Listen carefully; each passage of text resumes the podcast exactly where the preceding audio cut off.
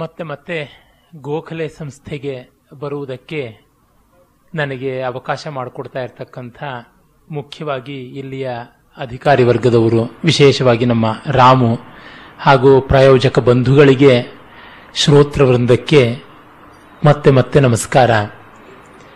ಕನ್ನಡದ ಕಾವ್ಯಗಳ ಬಗ್ಗೆ ಮಾತನಾಡುವ ಅವಕಾಶ ನನಗೆ ತುಂಬ ಕಡಿಮೆ. ಅದನ್ನ ಇಂದು ಮಾಡಿಕೊಟ್ಟಿದ್ದಾರೆ ಅದಕ್ಕಾಗಿ ವಿಶೇಷ ಕೃತಜ್ಞತೆಗಳು. ಕಾರಣ ಏನೆಂದರೆ, ನಮ್ಮ ಪ್ರೊಫೆಸರ್ ಆರಾಮಿತ್ರ ಅಂತ ಕೆಲವರು ತುಂಬಾ ಅದ್ಭುತವಾಗಿ ಕನ್ನಡದ ಕಾವ್ಯಗಳನ್ನು ಪರಿಚಯ ಮಾಡಿಸಿಕೊಡುವಂಥವರಿದ್ದಾರೆ. ಹಾಗಾಗಿ ಇವನಿಗ್ಯಾತಕ್ಕೆ ಆ ಉತ್ಸಾಹಬರಿ ಅಂತ ನನ್ನನ್ನು ಬಿಟ್ಟಿರಬಹುದು ಜೊತೆಗೆ ಲೋಕಕ್ಕೆ ಈ ಆಧ್ಯಾತ್ಮಿಕ ಪ್ರವಚನಗಳನ್ನು ಕೇಳುವುದರೊಳಗೆ ಇರುವಂತಹ ಆಸಕ್ತಿ ಸತ್ಕಾವ್ಯ ಪ್ರವಚನವನ್ನು ಕೇಳೋಕ್ಕೆ ಇಲ್ಲ. ಅದು ಒಂದು ದುರಂತ ಅಂತಲೇ ನಾನು ಹೇಳ್ತೀನಿ. ವಿತ್ ಡ್ಯೂ ರೆಫರೆನ್ಸ್ ಟು ಅಧ್ಯಾತ್ಮ. ಕಾರಣ, ಅಧ್ಯಾತ್ಮಕ್ಕೆ ಯಾವುದು ಹೊರಗು, ಯಾವುದು ಹೊರಗಲ್ಲ. ಯಾವ ದಾರಿಯಿಂದಲೂ ಕೂಡ ಅದನ್ನು ಪಡೆಯಬಹುದಾಗಿದೆ. ತುಂಬಾ ರಮಣೀಯವಾದ ಮಾರ್ಗ ಅಂದರೆ ನನಗೆ ಕಂಡದ್ದು ಕಲೆ. ಅದರೊಳಗೆ ವಿಶೇಷವಾಗಿ ಕಾವ್ಯ. ಹಾಗಾಗಿ ಸತ್ಕಾವ್ಯದ ಮೂಲಕ ನಾವು ಎಲ್ಲವನ್ನ ಪಡೆಯಬಹುದು.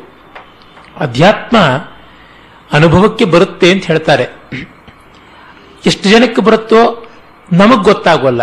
ಅರೆ ಸತ್ಕಾವ್ಯದ ಆನಂದ ತುಂಬಾ ಜನಕ್ಕೆ ಅನುಭವಕ್ಕೆ ಬರುವಂತಹದ್ದನ್ನ ನಾವು ಅನುಭವಿಸಿ ಬಲ್ಲವಾದ್ದರಿಂದ ಬ್ರಹ್ಮಾಸ್ವಾದ ನಮಗೆ ಆಗದೇ ಇದ್ದರೂ ಬ್ರಹ್ಮಾಸ್ವಾದ ಸಹೋದರ ನಮಗಾಗಿದೆ ಎನ್ನುವ ಧೈರ್ಯದಿಂದ ಹೇಳಬಹುದು. ಅದರಿಂದ ನನಗೆ ಕಾವ್ಯಗಳ ಬಗ್ಗೆ ಮಾತಾಡಬೇಕಾದ್ರೆ ತುಂಬಾ ಆತ್ಮವಿಶ್ವಾಸ ಇರುತ್ತೆ. ಅಧ್ಯಾತ್ಮದ ಬಗ್ಗೆ ಮಾತನಾಡುವಾಗ ಎಷ್ಟೇ ಆತ್ಮವಿಶ್ವಾಸವಿದ್ದರೂ ಅಲ್ಲಿ ಇನ್ಯಾವುದೋ ಒಂದು ಅಜ್ಞಾತವಾದದ್ದು, ಅವ್ಯಕ್ತವಾದದ್ದು ಇರಬಹುದೇನೋ ಅಂತ ಒಂದು ಅಳಕಿರುತ್ತದೆ ಅರೆ, ಕಾವ್ಯ ಪ್ರಪಂಚದ ಮಟ್ಟಿಗೆ ಅದು ಯಾವುದೂ ಇಲ್ಲ. ಪೂರ್ಣವಾದ ಆತ್ಮವಿಶ್ವಾಸದಿಂದ ಹೇಳಬಹುದು. ಅದರಿಂದಲೇ ಯೋಗಾನಂದಮಯ, ಕೇಚಿತ್ ಭೋಗಾನಂದ ಪರಾಪರೆ, ವಯಂ ಸರ್ವಪ್ರದಾತಾರಂ ರಸಾನಂದ ಮುಪಸ್ಮಹೆ ಅನ್ನುವ ಮಾತು ನನಗೆ ತುಂಬಾ ಪ್ರಿಯ. ಕೆಲವರು ಯೋಗಾನಂದದವರು, ಇನ್ನು ಕೆಲವರು ಭೋಗಾನಂದದವರು. ನಮಗೆ ಇವೆರಡನ್ನೂ ಕೊಡುವಂತ ರಸಾನಂದ ಇದೆಯಲ್ಲ, ಅದನ್ನು ಉಪಾಸನೆ ಮಾಡುವ ದಾರಿ ಉಂಟು ಅಂತ. ಹಾಗಾಗಿ ಕಾವ್ಯವನ್ನು ಕುರಿತು ಹೇಳುವಲ್ಲಿ ನನಗೆ ಹೆಚ್ಚಿನ ಶ್ರದ್ಧೆ, ಆತ್ಮವಿಶ್ವಾಸ, ಅಭಿಮಾನ, ಆಪ್ಯಾಯನ ಎಲ್ಲ ಇದೆ ಅಂತ. ಇಷ್ಟಿದ ಮೇಲೆ ತುಂಬಾ ಚೆನ್ನಾಗಾಗಬೇಕಲ್ಲ ಅಂತ ನೀವು ನಿರೀಕ್ಷೆ ಮಾಡಿಕೊಂಡ್ರೆ ಸುಳ್ಳಾಗಬಹುದು. ನನ್ನ ಆತ್ಮೀಯವಾದ ಶಕ್ತಿ ಮತ್ತು ಅಭಿನಿವೇಶಗಳನ್ನು ಹೇಳಿದ್ರೆ ಅದು ನಿಮ್ಮಲ್ಲಿ ರಕ್ತಿ ಉಂಟು ಮಾಡಲೇಬೇಕು ಅನ್ನುವಂಥ ಒಂದು ಯಾವ ಭರವಸೆ ನನಗೆ ಕೊಡೋದಕ್ಕೆ ಆಗೋದಿಲ್ಲ. ಅದು ಏನಿದ್ರೂ ನನ್ನ ಯೋಗ್ಯತೆ ಯಾವ ಮಿತಿಯದೋ ಆ ಮಿತಿಯಿದೆ. ಇನ್ನ ಕನ್ನಡ ಕಾವ್ಯಗಳಲ್ಲಿ ಈಚೆಗೆ ಆಧುನಿಕರು ಸೇರಿದಂತೆ ಇಪ್ಪತ್ತು ಶತಮಾನಗಳ ಈ ಕ್ರಿಸ್ತಾಬ್ದದಲ್ಲಿ ಕನಿಷ್ಠ ಹತ್ತು ಶತಮಾನಗಳದಾದರೂ ಕನ್ನಡದ ಬೆಳೆ ಕಣ್ಣೆದುರು ಕಾಣುವಂತೆ ಇದೆ. ಅದರಲ್ಲಿ ಕೂಳೆ ಬೆಳೆ ಎಷ್ಟೋ ಒಳ್ಳೆಯ ಬೆಳೆ ಎಷ್ಟೋ ವಿಮರ್ಶಕರೆಲ್ಲರೂ ತೀರ್ಮಾನ ಮಾಡಿ ಇಡ್ತಲೇ ಬಂದಿದ್ದಾರೆ, ಇಟ್ಟಿದ್ದಾರೆ ಕೂಡ. ಇಂಥವಲ್ಲಿ ನಿಲ್ಲುವಂಥವು ಕೆಲವರು. ಕತಿ ಕವಯ ಕತಿ ಲುಪ್ತ, ಕತಿ ಚರಂತಿ, ಕತಿ ಶಿಥಿಲಾಹ ಅಂತ ನೀಲಕಂಠ ದೀಕ್ಷಿತ ಹೇಳಿದಂತೆ ಎಷ್ಟು ಜನ ಕವಿಗಳು ಎಲ್ಲಿಯೋ ಅವರಲ್ಲಿ ಕೆಲವರು ಮಾತ್ರ ನಿಲ್ತಾರೆ. ಅಸ್ಮಿನ್, ಅಸ್ಯಾಂ, ಅತಿ ವಿಚಿತ್ರ ಕವಿ ಪರಂಪರಾ, ವಾಹಿನ್ಯಾಂ ಕಾಳಿದಾಸ ದಿದ್ವಿತ್ರ ಪಂಚಶಾವ, ಮಹಾಕವಯ ಇತಿ ಗಣ್ಯಂತೆ ಅಂತ ಆನಂದವರ್ಧನ ಹೇಳದಂತೆ ಈ ಅತಿ ವಿಚಿತ್ರವಾದ ಕವಿ ಪರಂಪರಾ ವಾಹಿನಿಯಲ್ಲಿ ಕಾಳಿದಾಸನಂತಹ ಒಬ್ಬರೋ ಇಬ್ಬರೋ ಐದು ಜನವೋ ಕವಿಗಳು ಅಂತ ಅನ್ನಿಸಿಕೊಳ್ತಾರೆ. ಇನ್ನು ಮಿಕ್ಕಿದವರಿಗೆಲ್ರಿಗೂ ಕೂಡ ನಿನ್ನೆ ನನ್ನ ಸ್ನೇಹಿತರೊಬ್ಬರು ಹೇಳ್ತಾ ಇದ್ರು, ಅವರಿಗೆ ಕವಿಚರಿತ್ರೆಯಲ್ಲಿ ಸ್ಥಾನ ಇದೆಯೇ ಹೊರತು ಸಾಹಿತ್ಯ ಚರಿತ್ರೆಯಲ್ಲಿ ಸ್ಥಾನ ಇಲ್ಲ ಅಂತ. ಕವಿಚರಿತ್ರೆ ಅಂದ್ರೆ, ಎಲ್ಲ ಹೂ ಈಸ್ ಹೂ ಅನ್ನುವ ಪುಸ್ತಕದಲ್ಲಿ, ಆದರೆ ಸಾಹಿತ್ಯ ಚರಿತ್ರೆ ಅಂದ್ರೆ ಮೇಕರ್ಸ್ ಆಫ್ ಲಿಟ್ರೇಚರ್ ಅಲ್ಲಿ ಕೆಲವರಿಗೆ ಮಾತ್ರ ಸ್ಥಾನ ಎಲ್ಲರಿಗೂ ಅಲ್ಲ. ನರಸಿಂಹಸ್ವಾಮಿ ಅವರು ಹೇಳ್ತಾರೆ, ಕನ್ನಡ ಸಾಹಿತ್ಯ ಪರಿಷತ್ನಲ್ಲಿ ಗೋಡೆಯಲ್ಲಿ ಸಾಲು ಸಾಲಾಗಿ ಪೂರ್ವದ ಸೂರಿಗಳ ಭಾವಚಿತ್ರ ಉಂಟು. ಆ ಸಾಲಿನಲ್ಲಿ ನನಗೂ ಇರಬಹುದು ಎಡೆ ಅಂತ. ನರಸಿಂಹಸ್ವಾಮಿಗಳಿಗೆ ಇದೆ. ಅವರು ಪುಣ್ಯವಂತರು. ಅವರಿಗೆ ಆತ್ಮವಿಶ್ವಾಸವೂ ಇತ್ತು. ಜೊತೆಗೆ ಆ ಆತ್ಮವಿಶ್ವಾಸ ಸಾಬೀತಾಗುವಂತಹದ್ದು ಮಲ್ಲಿಗೆಯ ಕವಿ ಮಾತ್ರವಲ್ಲ, ಅವರು ತೆರೆದ ಬಾಗಿಲಿನ ಕವಿಯೂ ಹೌದು, ಶಿಲಾಲತಿಯ ಕವಿಯೂ ಹೌದು. ಅವರು ಉಳಿತಾರೆ ಅವರಂತಹ ಹಲವರು ಉಳಿತಾರೆ ಆದರೆ ಎಲ್ಲರಿಗೂ ಆ ಒಂದು ಪುಣ್ಯ ಇಲ್ಲ. ಆ ರೀತಿಯಾದಂತಹ ಊರ್ಜಿತವಾದಂತಹ ಕ್ರಿಯಾಸಿದ್ಧಿಯೂ ಇಲ್ಲ. ಆ ರೀತಿ ಉಳಿದು ಬಂದ ಕೆಲವರಲ್ಲಿ ಲಕ್ಷ್ಮೀಶ ಪ್ರಮುಖನಾಗ್ತಾನೆ. ಇಂದು ಕನ್ನಡ ಅಡುಗೆ ಮನೆಯ ಭಾಷೆ, ಕಿಚನ್ ಲ್ಯಾಂಗ್ವೇಜ್ ಆಗುವ ಪ್ರಮಾದ ಆಗುವಂತಹ ಭಯಾನಕ ಪರಿಸ್ಥಿತಿ ತುಂಬಾ ಗಾಢವಾಗಿದೆ. ನನಗೆ ಹೆದರಿಕೆ ಆಗ್ತಾ ಇದೆ, ನನ್ನ ಬಾಳಿನ ಅವಧಿಯೊಳಗೇನೆ ಅದನ್ನೂ ಕಂಡುಬಿಡ್ತೀನೋ ಏನೋ ಅಂತ ಹೇಳ್ಬಿಟ್ಟು. ಯಾಕೆ ಅಂದರೆ ಇವತ್ತು ಶಿಕ್ಷಣ ಪದ್ಧತಿಗೆ ಕನ್ನಡ ಅನಿವಾರ್ಯವಾಗಿಲ್ಲ. ಆಡಳಿತಕ್ಕೆ ಎಂದಿನಿಂದಲೂ ಅನಿವಾರ್ಯವಾಗಿಲ್ಲ. ಇನ್ನು ಆಸ್ವಾದನಕ್ಕೂ ಕನ್ನಡ ಅನಿವಾರ್ಯವಾಗ್ತಾ ಇಲ್ಲ. ಕಾರಣ, ನಮಗೆ ಪತ್ರಿಕೆಯ ಮಟ್ಟದ ಕನ್ನಡ ಸಾಕು ಅಂತಾದರೆ, ಅದು ಕನ್ನಡ ಉಳಿಯುವ ರೀತಿಯ ಖಂಡಿತವಾಗಿ ಅಲ್ಲ ಅನ್ಸತ್ತೆ. ಒಬ್ಬರು ನೆನ್ನೆ ದಿವಸವೇ ಮತ್ತೊಬ್ಬ ಸ್ನೇಹಿತರು ಹೇಳ್ತಾ ಇದ್ರು ಈಗ ಹಳಗನ್ನಡವನ್ನು ತೆಗೆದುಹಾಕ್ಬಿಡಬೇಕು ಅಂತ ಹಳಗನ್ನಡದಲ್ಲಿ ಲಬ್ಧ ಪ್ರತಿಷ್ಠರಾದಂಥ ಒಬ್ಬ ವಿದ್ವಾಂಸರೇ ಹೋಗಿ ಆಗ್ರಹ ಮಾಡಿದ್ರಂತೆ. ಪಾಠ್ಯಗಳಲ್ಲಿ, ಟೆಕ್ಸ್ಟ್ ಬುಕ್ಸ್ ಅಲ್ಲಿ ಹಳಗನ್ನಡವನ್ನು ತೆಗೆದುಹಾಕ್ಬಿಡಿ ನಡುಗನ್ನಡವನ್ನು ತೆಗೆದುಹಾಕಿ, ಅಧ್ಯಾಪಕರಿಗೆ ಅದು ಅರ್ಥ ಆಗ್ತಾ ಇಲ್ಲ ಅಂತ. ಅಧ್ಯಾಪಕರಿಗೆ ಅರ್ಥವಾಗದಂತೆ ಮಾಡಿದವರು ಅವರೇ ತಾನೆ, ಇನ್ಯಾರು. ಮತ್ತು ಈ ಭಾಷಾಶಾಸ್ತ್ರಿಗಳು ಲಿಂಗ್ವಿಸ್ಟ್ ಅಂತ ಯಾರಿದ್ದಾರೆ, ಅವರು ಬಂದಂತೂ ಪ್ರತ್ಯಯಗಳನ್ನೆಲ್ಲ ಕಿತ್ತಾಕ್ಬಿಡಿ ಅಂತ. ರಾಮನು ಬಂದನು ಅಂತ ಯಾಕೆ ಹೇಳಬೇಕು? ರಾಮ ಬಂದ ಅಂತ ಹೇಳಿದ್ರೆ ಆಗೋದಿಲ್ವಾ? ಹಾಗಾಗಿ ರಾಮ ಪುಸ್ತಕ ತೆಗೆದುಕೊಂಡ ಅಂತ ಹೇಳಿದ್ರೆ ಸಾಕು. ಪುಸ್ತಕವನ್ನು ಅಂತ ಯಾಕೆ ಹೇಳಬೇಕು ಅಂತ? ಆಗಿದ್ದಾಗ ರಾಮ ಪುಸ್ತಕ ತಗೊಂಡು ಮನೆಗೆ ಹೋದ ಅಂತ ರಾಮ ಕೃಷ್ಣ ಪುಸ್ತಕ ತೆಗೆದುಕೊಂಡು ಮನೆಗೆ ಹೋದ್ರು ಅಂದ್ರೆ ರಾಮ ತಗೊಂಡ ಪುಸ್ತಕ, ಕೃಷ್ಣ ತಗೊಂಡ ಪುಸ್ತಕ ನಿಮಗೆ ಗೊತ್ತಾಗೋದಿಲ್ಲ. ರಾಮನ ರಾಮನ ಪುಸ್ತಕವನ್ನು ಕೃಷ್ಣನು ತೆಗೆದುಕೊಂಡ ಅಂತ ಹಾಗೆಲ್ಲ ಪ್ರತ್ಯಯ ಹಾಕಬೇಕಲ್ವ? ಯಾತಕ್ಕೆ ಅದನ್ನು ಹೇಳ್ತಿದ್ದೀನಿ ಅಂದರೆ, ಭಾಷೆಯನ್ನು ಎಷ್ಟು ಬಡವಾಗಿಸಬೇಕು, ಅಷ್ಟು ಬಡವಾಗಿಸ್ತಿದ್ದಾರೆ. ಎಷ್ಟು ಬತ್ತಲಾಗಿಸಬೇಕು, ಅದಕ್ಕಿಂತ ಮಿಗಿಲಾಗಿ, ಈ ಭಾಷಾ ವಧುವಿನ ಬತ್ತಲೆ, ಸಾಮಾನ್ಯ ವಧುಗಳ ಬತ್ತಲೆಯನ್ನ ಈ ಸಿನಿಮಾ ಪ್ರಪಂಚದವರು ಮಾಡುವುದಕ್ಕಿಂತ ಭಯಾನಕವಾದದ್ದು ಅಂತ ನನಗನ್ಸುತ್ತೆ. ಯಾಕೆ ಯಾಕೆಂದ್ರೆ ಈ ವಾಗ್ವಧೂಟಿ, ಭಾಷಾ ವಧು ಅವಳಿದ್ದಾಳೆ, ಆ ವಾಗ್ವಧುವಿನ ನಗ್ನತೆ ಘೋರವಾದದ್ದು.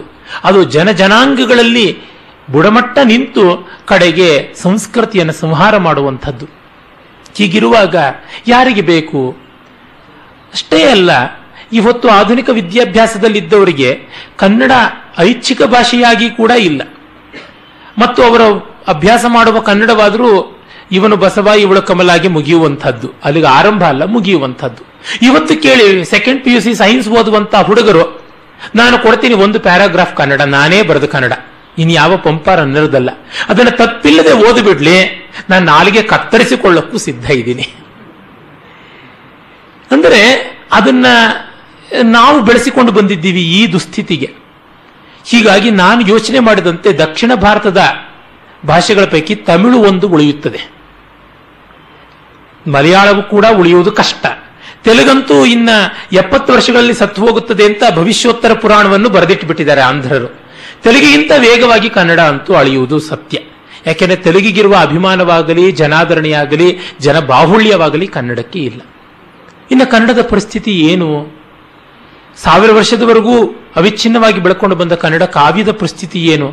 ಕನ್ನಡವೇ ಹನುಮಂತನೇ ಹಗ್ಗ ತಿನ್ನುವಾಗ ಕನ್ನಡ ಕಾವ್ಯ ಶಾವಿಗೆ ಬೇಡದ್ರೆ ಅಗತ್ಯ, ಪೂಜಾರಿ ಶಾವಿಗೆ ಬೇಡೋದು ಹೇಗೆ? ಈ ತರ ಎಲ್ಲ ಇರುವಾಗ ಲಕ್ಷ್ಮೀಶನ ಜೈಮಿನಿ ಭಾರತದಂತ ಪ್ರಥಮ ವರ್ಗದ ಕವಿಯಲ್ಲ ಆತ ದ್ವಿತೀಯ ವರ್ಗದ ಕವಿ. ಆದರೂ ಅವನಲ್ಲಿ ಒಳ್ಳೆಯ ಸ್ವಾರಸ್ಯಗಳು ಹಲವು ಉಂಟು. ಅದರ ಕಡೆಗೆ ಹೇಗೆ ಹೋಗುವಂಥದ್ದು ಮನಸ್ಸು? ಮತ್ತು ಈ ತರ ಕಾವ್ಯಗಳ ಬಗ್ಗೆ ಮಾತನಾಡುವವರಾದರೂ ಪಾತ್ರದ ಸ್ವರೂಪದ ಬಗ್ಗೆ, ಕಥಾನಕದ ಬಗ್ಗೆ ಮಾತನಾಡ್ತಾರೆ. ಆದರೆ ಲಕ್ಷ್ಮೀಶನಿಗೆ ಅವುಗಳಿಗಿಂತ ಹೆಚ್ಚಾಗಿ ಉದ್ದೇಶ ಇದ್ದದ್ದು ಬೇರೆ ಕೆಲವು ವಿಷಯಗಳಲ್ಲಿ. ಅವನು ವರ್ಣನಾ ಪ್ರಿಯ, ಅಲಂಕಾರ ಪ್ರಿಯ, ಚಮತ್ಕಾರ ಪ್ರಿಯ. ಅವುಗಳನ್ನ ನಮ್ಮ ಜನ ಯಾವತ್ತು ಕೇಳುವುದು?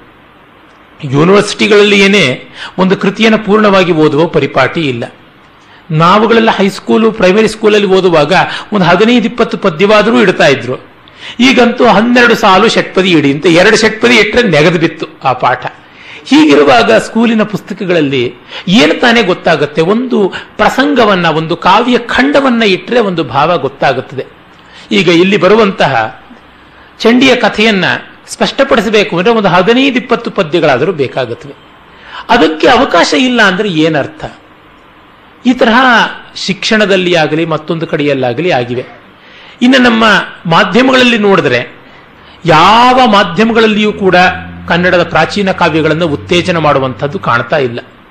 ಅದು ಪತ್ರಿಕಾ ಮಾಧ್ಯಮ ಇರಲಿ, ಆಕಾಶವಾಣಿಯಲ್ಲಿ ಸ್ವಲ್ಪ ಪರವಾಗಿಲ್ಲ. ಗಮಕಕ್ಕೆ ಒಂದು ಸ್ವಲ್ಪ ಅವಕಾಶ ಕೊಟ್ಟಿದ್ದಾರೆ. ನಾನೇ ಲಕ್ಷ್ಮೀಶನ ಜೈಮಿನಿ ಭಾರತದ ವ್ಯಾಖ್ಯಾನವನ್ನ ಎಷ್ಟೋ ಬಾರಿ ಮಾಡಿದ್ದುಂಟು ಆಕಾಶವಾಣಿಯಲ್ಲಿ. ಆದರೆ ಅದು ಸಾಲದು. ಹತ್ತತ್ತು ನಿಮಿಷವೋ, ಹದಿನೈದು ನಿಮಿಷವೋ ಕೊಟ್ಟರೆ ವಾರಕ್ಕೊಮ್ಮೆ ರಾವಣಾಸುರನ ಹೊಟ್ಟೆಗೆ ಅರಕಾಸಿನ ಮಜ್ಜಿಗೆ. ಆ ಕಥೆ ಆರಂಭವಾಗಿದ್ದು ಮುಗಿಯೋಷ್ಟೊತ್ತಿಗೆ ಏಳು ವರ್ಷ ಆಗಿರುತ್ತೆ. ಗತಿ ಏನು? ದೂರದರ್ಶನದಲ್ಲಿ ಅಂತೂ ಎಂದೋ ದೂರ. ಗಮಕವನ್ನ ನಿರ್ಮೂಲನ ಮಾಡಿಬಿಟ್ಟಿದ್ದಾರೆ ದೂರದರ್ಶನದಲ್ಲಿ. ಸ್ವಲ್ಪ ಮಟ್ಟಿಗೆ ವ್ಯಾಖ್ಯಾನದ ರೂಪದಲ್ಲಿ ಈಚೆಗೆ ಒಂದೆರಡು ಚಾನೆಲ್ ಅಲ್ಲಿ ಬಂದರೂ ಕೂಡ ಅದು ಅಂಥ ಪ್ರಶಸ್ತವಾಗಿ ಏನೂ ಕಾಣಲಿಲ್ಲ. ಆಮೇಲೆ ಇನ್ನ ಪ್ರೈವೇಟ್ ಚಾನೆಲ್ಸ್ ಅಲ್ಲಿ ಅಂತೂ ಸ್ವಲ್ಪವೂ ಕೂಡ ಅವಕಾಶ ಇಲ್ಲ, ಸಿನಿಮಾ ಸ್ಟಫೇ ಇರುವಂಥದ್ದು. ಮತ್ತು ಇನ್ನೊಂದು, ನಮ್ಮ ಭಕ್ತ ಶಿಖಾಮಣಿಗಳು, ಅಧ್ಯಾತ್ಮ ಪ್ರವಚನ ಪಟುಗಳು ಸೇರಿ ವೇದ ವೇದಾಂತ ಉಪನಿಷತ್ತು ಭಗವದ್ಗೀತೆಯ ಜಡಿಮಳೆಯ ಮಧ್ಯದಲ್ಲಿ ಸತ್ಕಾವ್ಯವನ್ನ ಕೊಳಯಿಸಿ ಬಿಟ್ಟಿದ್ದಾರೆ ಅಂತಂದ್ರೆ ನಾನು ಹೇಳುವುದು ಕಠೋರವಾದ ಮಾತಾಗಿ ತೋರುವುದಿಲ್ಲ. ಕಾವ್ಯದ ಎಳೆಯನ್ನೂ ಇಲ್ಲದಂತೆ ಸಂಹಾರ ಮಾಡುವಂತೆ ಈ ವೈರಾಗ್ಯ ಶಿಖಾಮಣಿಗಳು, ವೇದಾಂತ ಶಿರೋಮಣಿಗಳು ಆ ದುಸ್ಥಿತಿಯನ್ನು ತಂದು ಬಿಟ್ಟಿದ್ದಾರೆ ಅಂತ ಹೇಳಬೇಕು. ಕಾರಣ ಜಗತ್ತಿನ ಜನತೆಯೂ ಕೂಡ ಹಾಗೇನೆ. ಲಕ್ಷ್ಮೀಶನ ಕಾವ್ಯ ಕೇಳಿದ್ರೆ ಸ್ವರ್ಗ ಸಿಗತ್ತೆ, ವೈಕುಂಠ ಸಿಗತ್ತೆ, ಕೈಲಾಸ ಉಂಟೆ ಆದರೆ ಇನ್ಯಾರೋ X X S X X X ವಿದ್ವಾಂಸರನ್ನ Z Z Z ವಿದ್ವಾಂಸರನ್ನ ಅವರ ಬಾಯಿಂದ ನಾವು ಉಪನಿಷತ್ತನ್ನು, ವೇದಾಂತವನ್ನು ಕೇಳಿದ್ರೆ ಮೋಕ್ಷದ ಮೇಲೆ ಮೂರಂಗಲ ಹಾರ್ತೀವಿ ಅಂತಿದ್ರೆ ಜನಕ್ಕೆ ಯಾತಕ್ಕೆ ಬೇಕಾಗುತ್ತದೆ? ಇನ್ನೆಲ್ಲಿಯೋ ಪ್ರಾಣಾಯಾಮ ಮಾಡ್ತೀವಿ, ಮತ್ತೆಲ್ಲಿಯೋ ಯೋಗ ಸಾಧನೆ ಮಾಡ್ತೀವಿ ಅಂದ್ರೆ ಸದ್ಯ ಫಲಕಾರಣಿ ಇದು ರಸಾನಂದ ಯಾರಿಗೆ ಬೇಕು? ಟಿವಿ ಆನ್ ಮಾಡಿಕೊಂಡ್ರೆ ನಾಲ್ಕು ಸೀರಿಯಲ್ ಅಲ್ಲಿ ಕಾಣಿಸಲ್ವೇ. ಹೀಗಾಗಿ ನಮ್ಮ ಪೂರ್ವಿಕರ ಕಾವ್ಯ ವೈಭವ ಶಬ್ದ ವೈಭವ ಅರ್ಥ ಸ್ವಾರಸ್ಯಗಳೆಲ್ಲ ಪುಸ್ತಕದಲ್ಲಿಯೇ ಗೆದ್ದಲಾಗಿ ಹೋಗುವ ಸ್ಥಿತಿ ಬಂದಿದೆ. ಹೆಚ್ಚು ವಿಸ್ತಾರ ಮಾಡುವುದು ಬೇಕಿಲ್ಲ, ಕಾವ್ಯವನ್ನು ನೋಡೋಣ. ಅದರಿಂದ ನನ್ನಂತವನಿಗೆ ಕೂಡ ಇದರ ಬಗ್ಗೆ ಇನ್ಯಾರಿಗಾದರೂ ಹೇಳಬೇಕು ಅಂದ್ರೆ ಅವಕಾಶ ಕಡಿಮೆ. ನಾನು ತುಂಬಾ ಕಡೆ ಹೇಳೋದುಂಟು, ನನಗೆ ಕಾವ್ಯದ ಬಗ್ಗೆ ಮಾತನಾಡೋಕ್ಕಿಡುವ ಇರುವಂತಹ ಆಸಕ್ತಿ ವೇದ ಉಪನಿಷತ್ತುಗಳ ಬಗ್ಗೆ ಇಲ್ಲ ಅಂತ ಹೇಳ್ಬಿಟ್ಟಿದ್ದೆ ಅದು ಬದುಕಬೇಕಾದದ್ದು. ಅದನ್ನು ಮಾತಾಡುವಂಥದ್ದಲ್ಲ. ಅಧ್ಯಾತ್ಮದಲ್ಲಿ ಮಾತನಾಡುವುದು ಏನಿದೆ? ಬಾಯಿ ಮುಚ್ಚಿಕೊಂಡು ಒಳಗೆ ಆಸ್ವಾದಿಸುವಂಥದ್ದಿದೆ, ಬದುಕಿನಲ್ಲಿ ಉಸಿರಾಡುವಂಥದ್ದು. ಆದರೆ ಅದರ ಬಗ್ಗೆ ಜಾಸ್ತಿ ಮಾತಾಡಿದ್ರೆ ಅದು ಇಲ್ಲ ಅಂತಲೇ ಅರ್ಥವಾಗುವಂಥದ್ದು. ಆದರೆ ಕಾವ್ಯ ಹಾಗಲ್ಲ. ಹೇಳಿಕೊಂಡು ಸಂತೋಷ ಪಡಬೇಕಾದದ್ದು ನಾಲ್ಕು ಜನ ಸ್ನೇಹಿತರ ಮಧ್ಯೆ ಅವರೂ ಇಂಥ ಒಂದು ಕಾವ್ಯವನ್ನು ಕೈನಲ್ಲಿ ಇಟ್ಟುಕೊಂಡು, ಇದು ಸ್ವಾರಸ್ಯ ಹೀಗೆ, ಅದರ ಸ್ವಾರಸ್ಯ ಹಾಗೆ ಅಂತ ಚರ್ಚಿಸಿಕೊಳ್ಳುವಾಗ ಸಿಗುವ ಸ್ವಾರಸ್ಯ ನಿಜವಾಗಿಯೂ ಬ್ರಹ್ಮಾನಂದಕ್ಕೆ ಮಿಗಿಲಾಗ್ಬಿಡುತ್ತೇನೋ ಅಂತ ಅನ್ನಿಸುವಂಥದ್ದು. ಇಂಥದ್ದಾದ್ದರಿಂದ ಇದನ್ನ ಅವಕಾಶ ಮಾಡಿಕೊಟ್ಟಿದ್ದೀರಾ? ನಿಮಗೆ ಎಷ್ಟು ನೆಮ್ಮದಿ ತರುತ್ತದೆಯೋ ಸಂತೋಷವೋ ನನಗೆ ಗೊತ್ತಿಲ್ಲ. ನಾನಂತೂ ನೆಮ್ಮದಿ ಪಡುವಂಥ, ಸಂತೋಷ ಪಡುವಂಥ ಒಂದು ಸಂದರ್ಭ. ಹೀಗಾಗಿ ಲಕ್ಷ್ಮೀಶನಿಂದ ಆರಂಭ ಮಾಡೋಣ. ಕನ್ನಡದ ಸಾಹಿತ್ಯ ಪ್ರಪಂಚದಲ್ಲಿ ಹಲವು ಮುಖಗಳು ಇವೆ. ಮೊದಲಿಗೆ ನಾವು ಈ ಹಳಗನ್ನಡದ ಯುಗ ಅಂತ ಕರಿತೀವಿ. ಪಂಪ, ರನ್ನ, ನಾಗಚಂದ್ರ ಈ ರೀತಿಯಾದದ್ದು. ಅದು ಸ್ಪಷ್ಟವಾಗಿ ಹೇಳುವುದಕ್ಕಾಗದೇ ಇರುವಂತಹದ್ದು. ಹಳಗನ್ನಡದಲ್ಲಿ ನಮ್ಮ ಷಡಕ್ಷರಿ ಕೂಡ ಬರದ ಹದಿನೇಳನೇ ಶತಮಾನದ ಕವಿ. ಯಾಕೆ? ಈ ಶತಾಬ್ದಿಯಲ್ಲಿಯೇನೆ ಹಳಗನ್ನಡದಲ್ಲಿ ಬರೆಯುವಂತವರು ಕೆಲವರಿದ್ದಾರೆ. ನಮ್ಮ ಟಿ ಕೇಶವ ಭಟ್ರು, ಸೊಗಸಾದ ಚಂಪು ಕಾವ್ಯ ಸತ್ವಾಲೋಕನಂ ಅಂತ ಬರೆದ್ರು. ಹಳಗನ್ನಡದಲ್ಲಿ ನಾನು ಬರಿತಾ ಇದ್ದೀನಿ. ಇನ್ನು ಕೆಲವರು ಬರಿತಾ ಇದ್ದಾರೆ. ಹಾಗಾಗಿ ಹಳಗನ್ನಡದ ಯುಗ ಅಂತ ಹೇಳೋದಕ್ಕೆ ಸಾಧ್ಯ ಇಲ್ಲ.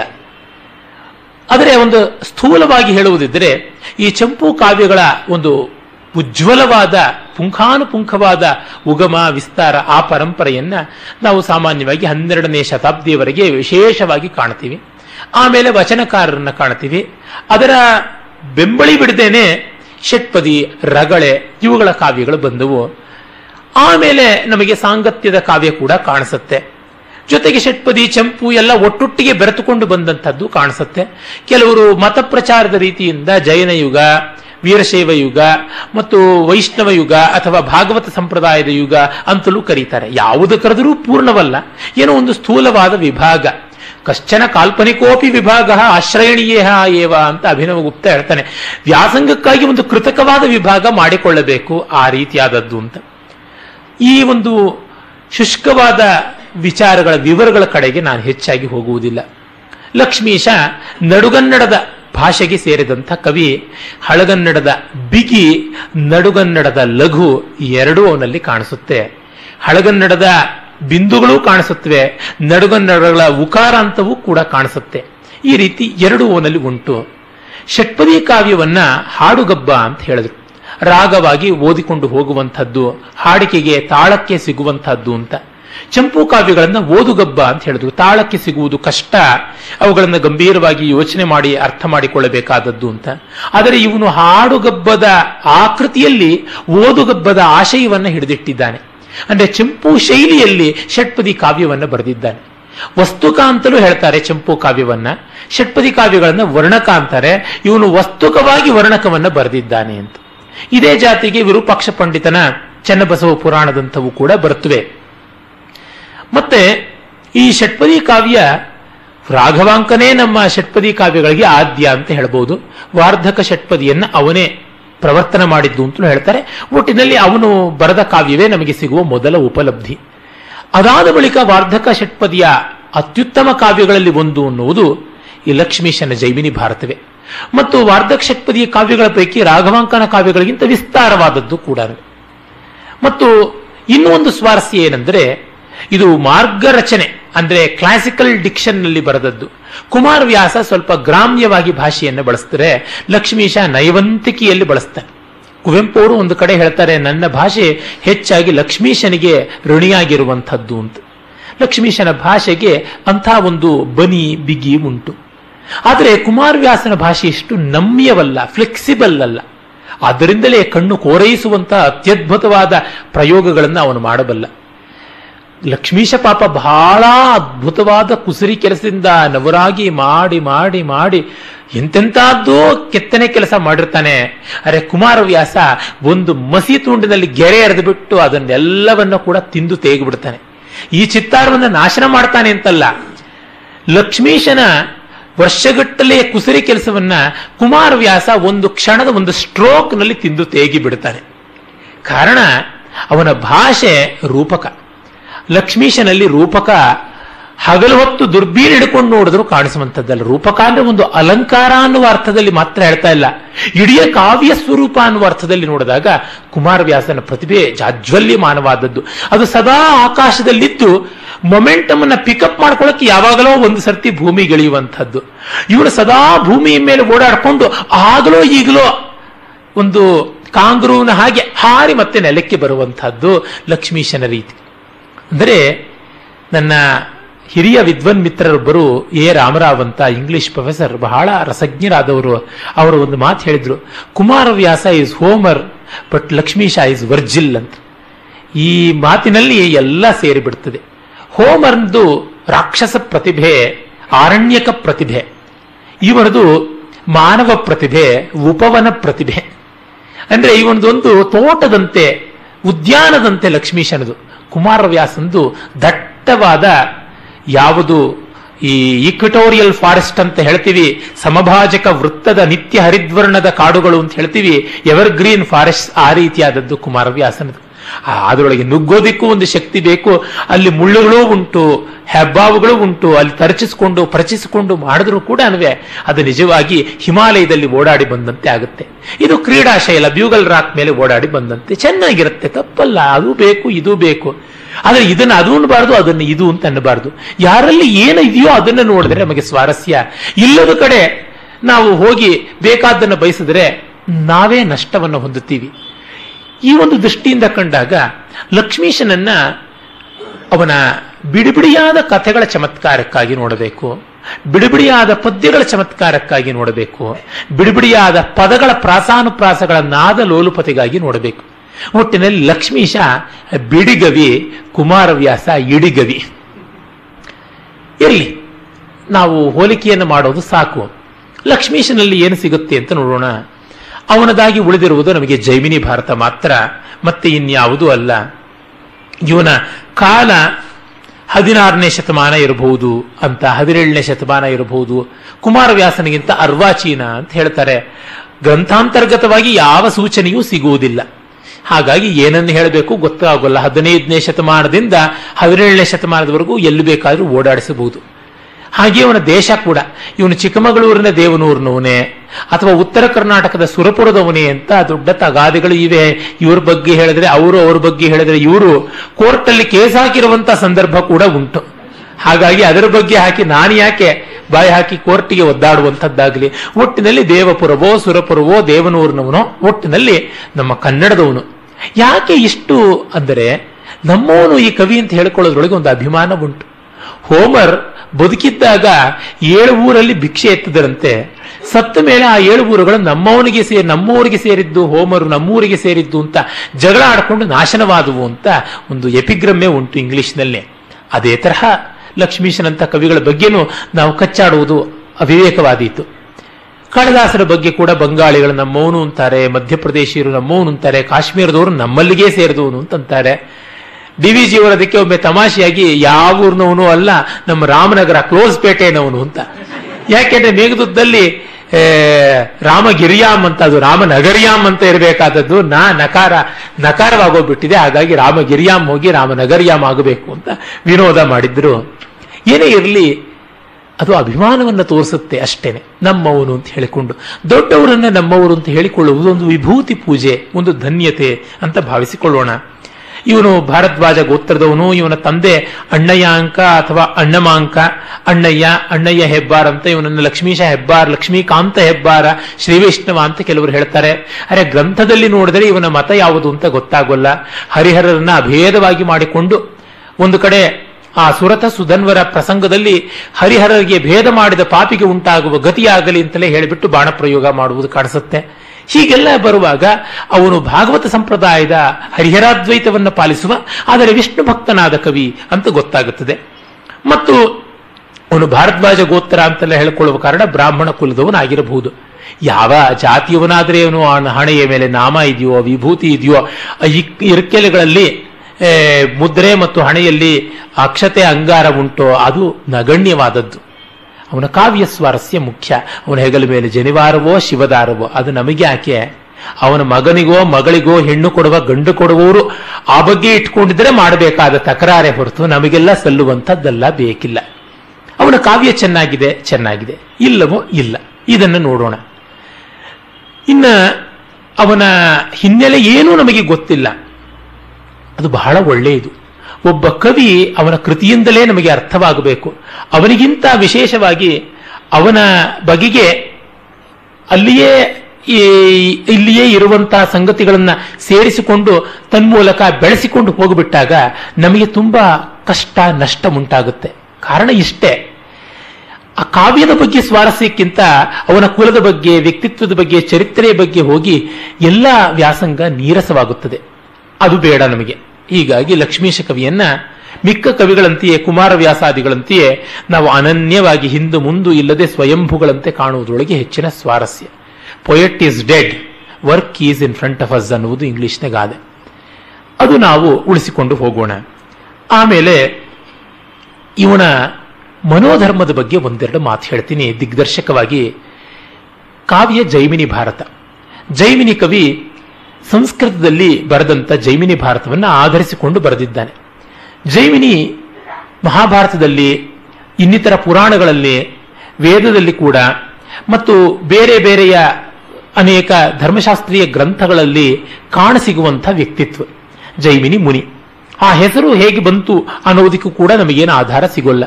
ವೇದವ್ಯಾಸರಿಗೆ ಸುಮಂತ, ಪೈಲ, ಜೈಮಿನಿ, ವೈಶಂಪಾಯನ ಅನ್ನುವ ನಾಲ್ವರು ಪ್ರಮುಖ ಶಿಷ್ಯರು, ಶುಕ ಮತ್ತು ಉಗ್ರಶ್ರವ ಸೌತಿ ಅವರೂ ಕೂಡ ಇದ್ದರು ಅಂತ.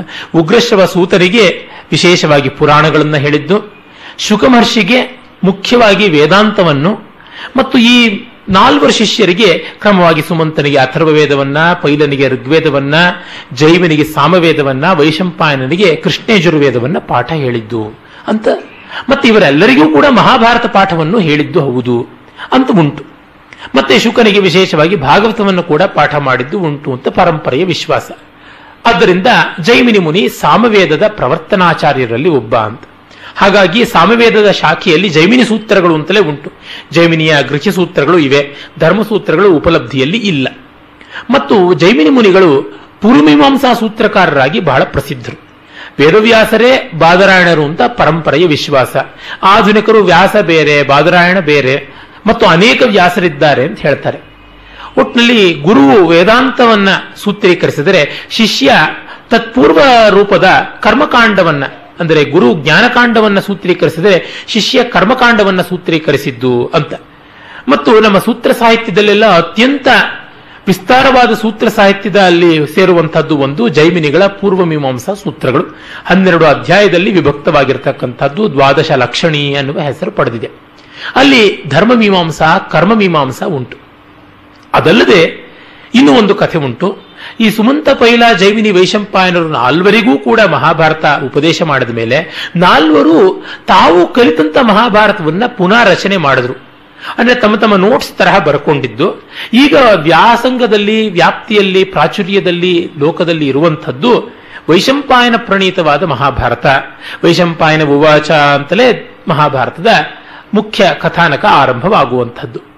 ಆದರೆ ಈ ಮಿಕ್ಕ ಮೂವರದು ಲುಪ್ತವಾಯಿತು. ಜೈಮಿನಿಯದು ತುಂಬಾ ಸೊಗಸಾದ ಭಾಗ ಅಶ್ವಮೇಧ ಪ್ರಕರಣ.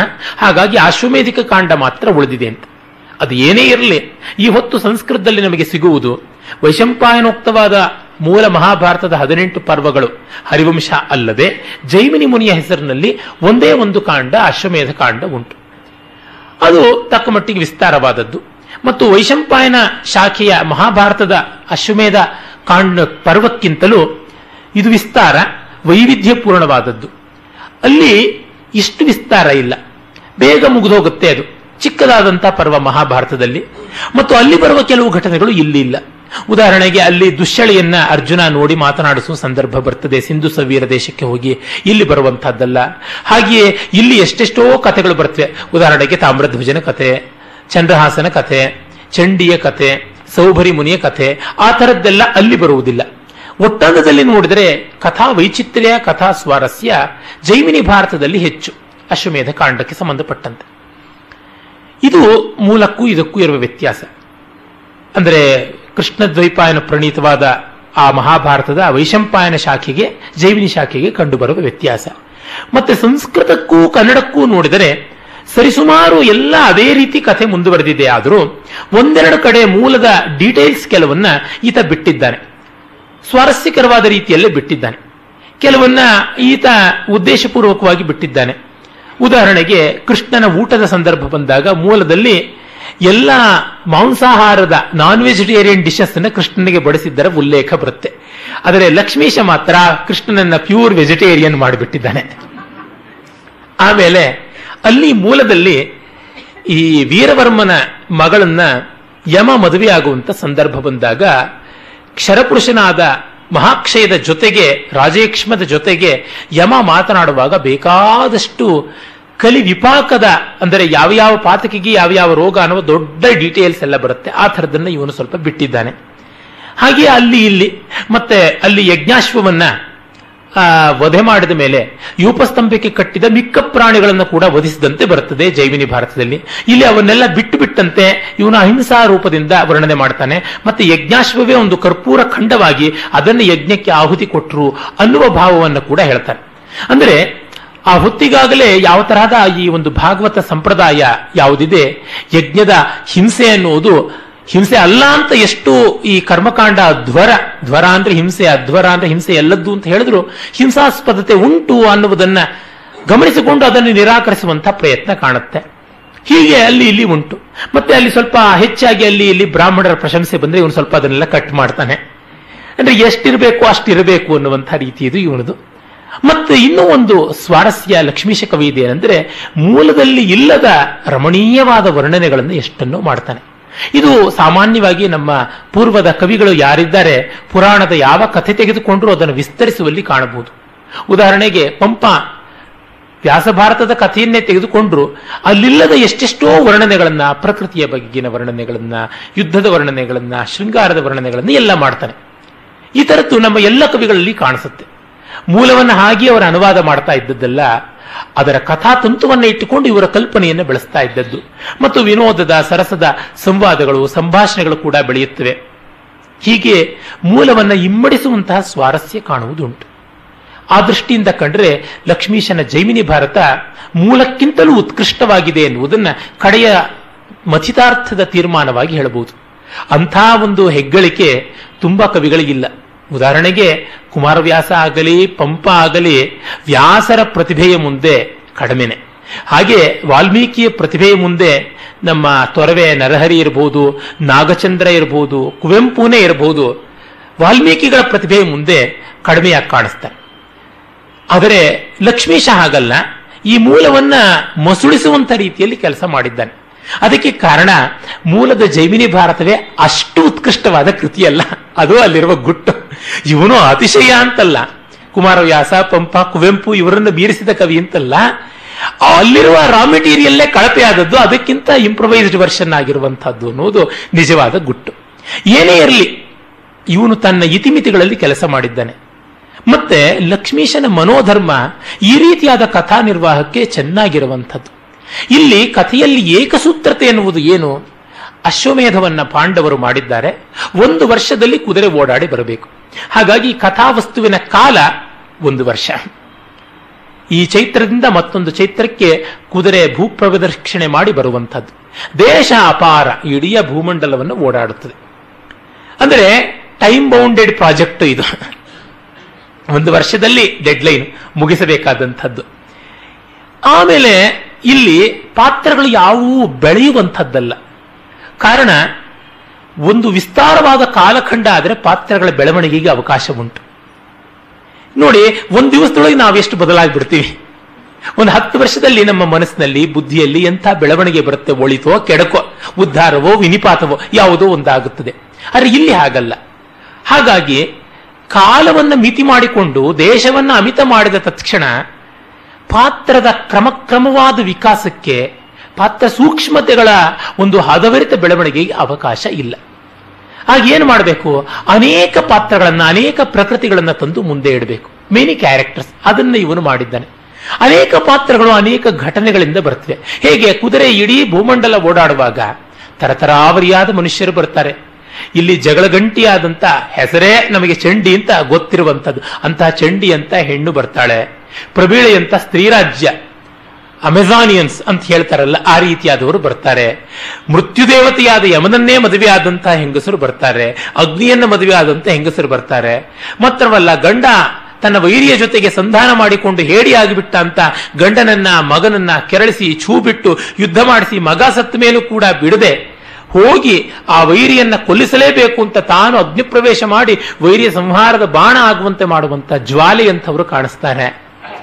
ಹೀಗೆ ಮತ್ತೆ ವಿಷಯಂತಹ ದಿಟ್ಟತನದ ಹೆಣ್ಣುಗಳು ಅಪ್ಪ ಬರೆದುಕೊಟ್ಟಂತಹ ಪತ್ರವನ್ನ ತಿದ್ದುವ ಮೂಲಕ ವಿಧಿಯ ಲಿಪಿಯನ್ನೇ ತಿದ್ದುವಂತ ಛಾತಿವಂತೆಯರು ಎದೆಗಾರಿಕೆ ಉಳ್ಳಂತವರು ಕಾಣಿಸ್ತಾರೆ. ಸತ್ಯಭಾಮಿ ಅಂತ ಗಂಡನಿಗೆ ಊಟ ಮಾಡ್ತಾ ಇದ್ದಾಗ ನಾನಾ ವಿಧವಾಗಿ ಚುಡಾಯಿಸಿ ಅತ್ತೆಯನ್ನು ಕೂಡ ಗೇಲಿ ಮಾಡುವಂತ ಹೆಂಡತಿಯರು ಕಾಣಿಸ್ತಾರೆ.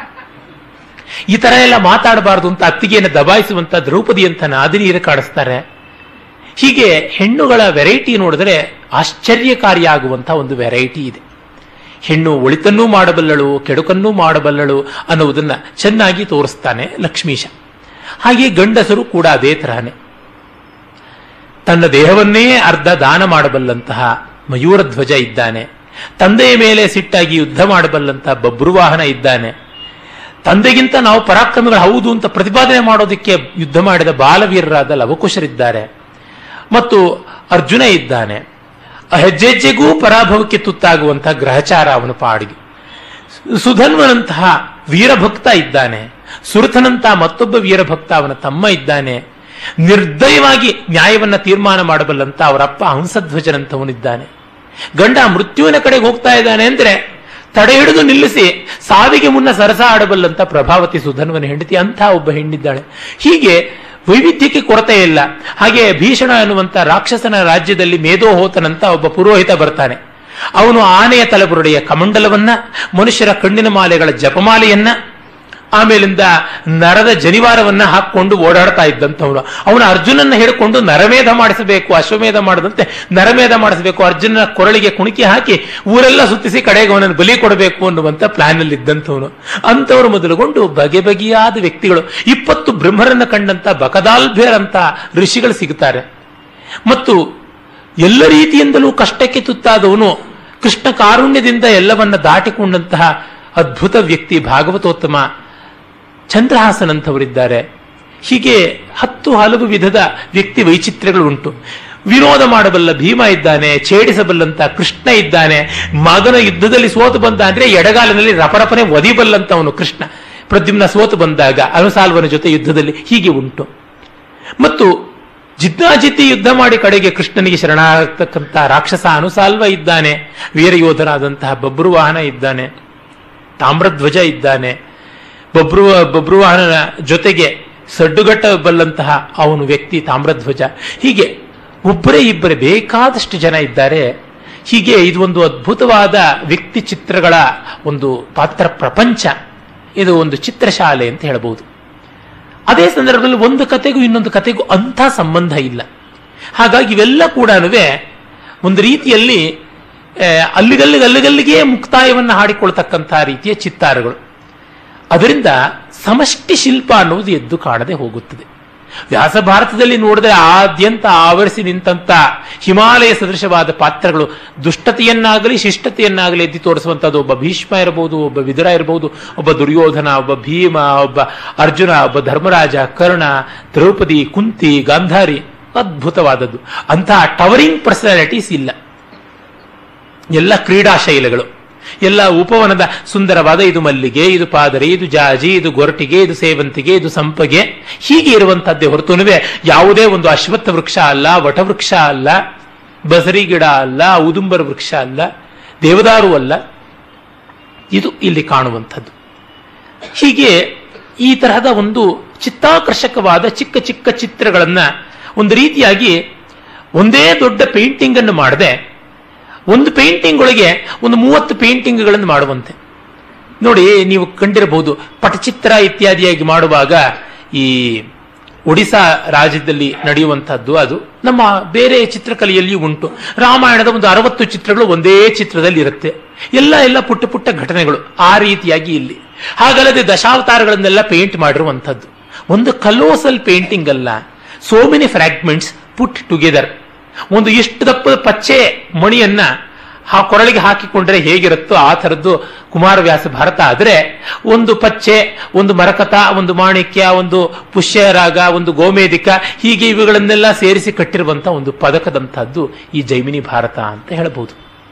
ಇದರಲ್ಲಿ ಒಂದು ತನ್ನದೇ ಆದ ಸ್ವಾರಸ್ಯ ಇದೆ ಎನ್ನುವುದನ್ನು ಮರೆಯಬಾರದು. ಮತ್ತೆ ಇನ್ನೊಂದು ಇಲ್ಲಿ ಕಾಣುವಂಥದ್ದೇನೆಂದರೆ ನಮ್ಮ ಜಾನಪದೀಯವಾದ ಒಂದು ಕಥಾ ವೃತ್ತಾಂತದ ವಿಸ್ತಾರ ಏನಿದೆ, ಅದು ಇಲ್ಲಿ ಕಾಣಿಸುತ್ತೆ. ಈ ಜಾನಪದೀಯವಾದಂತಹ ಕಥಾ ವಿಸ್ತಾರದಲ್ಲಿ ಏನೆಂದರೆ, ಪಾತ್ರಗಳ ಬೆಳವಣಿಗೆಗಿಂತ ಹೆಚ್ಚಾಗಿ ಸಂಚಾರ ಘಟನೆಗಳು ಜಾಸ್ತಿ ಇರ್ತವೆ. ಈ ಸಂಚಾರ ಘಟನೆಗಳು ಇಲ್ಲಿ ಕಾಣಿಸುತ್ತವೆ. ಹಾಗಾಗಿ ಒಂದೊಂದು ಪ್ರಕರಣವನ್ನು ಸ್ವತಂತ್ರವಾಗಿ ಕಾಣಬಹುದು. ಇದು ನಮಗಿರುವಂತಹ ಒಂದು ಸ್ವಾರಸ್ಯ. ಎಲ್ಲಿಯೋ ಒಂದು ಕಡೆ ಮಧ್ಯದಲ್ಲಿ ತೆಗೆದು ಓದಬಹುದು. ಈಗ ಮಂಕುತಿಮ್ಮನ ಕಗ್ಗದಂಥವು ಮುಕ್ತಕ ಸದೃಶವಾದಂತಹ ಕಾವ್ಯಗಳು. ಆಯಾ ಪದ್ಯ ಅದಕ್ಕದೇ ಸ್ವಯಂ ಪೂರ್ಣವಾದದ್ದು. ಭರ್ತೃ ನೀತಿ ಶತಕ ಇರಬಹುದು ಅಮರುಕನ ಶೃಂಗಾರ ಶತಕ ಇರಬಹುದು ಕೃಷ್ಣ ಕರ್ಣಾಮೃತ ಲೀಲಾಶುಕನದು ಅದು ಇರಬಹುದು ಶಂಕರರ ಶಿವಾನಂದ ಲಹರಿ ಇರಬಹುದು ವೇದಾಂತ ದೇಶಿಕರ ದಯಾ ಶತಕ ಇರಬಹುದು ಹೀಗೆ ಯಾವುದನ್ನು ಒಂದನ್ನು ತೆಗೆದುಕೊಂಡ್ರೆ ಅದು ಒಂದೊಂದು ಪದ್ಯವೇ ಸ್ವತಂತ್ರ. ಇಲ್ಲಿ ಒಂದೊಂದು ಪ್ರಕರಣವೇ ಸ್ವತಂತ್ರ. ಹೀಗೆ ಒಂದು ಪ್ರಕರಣ ಮಾತ್ರದಲ್ಲಿ ತೆಗೆದುಕೊಳ್ಳಬಹುದು. ಅದರಿಂದ ಏನಾಯಿತು?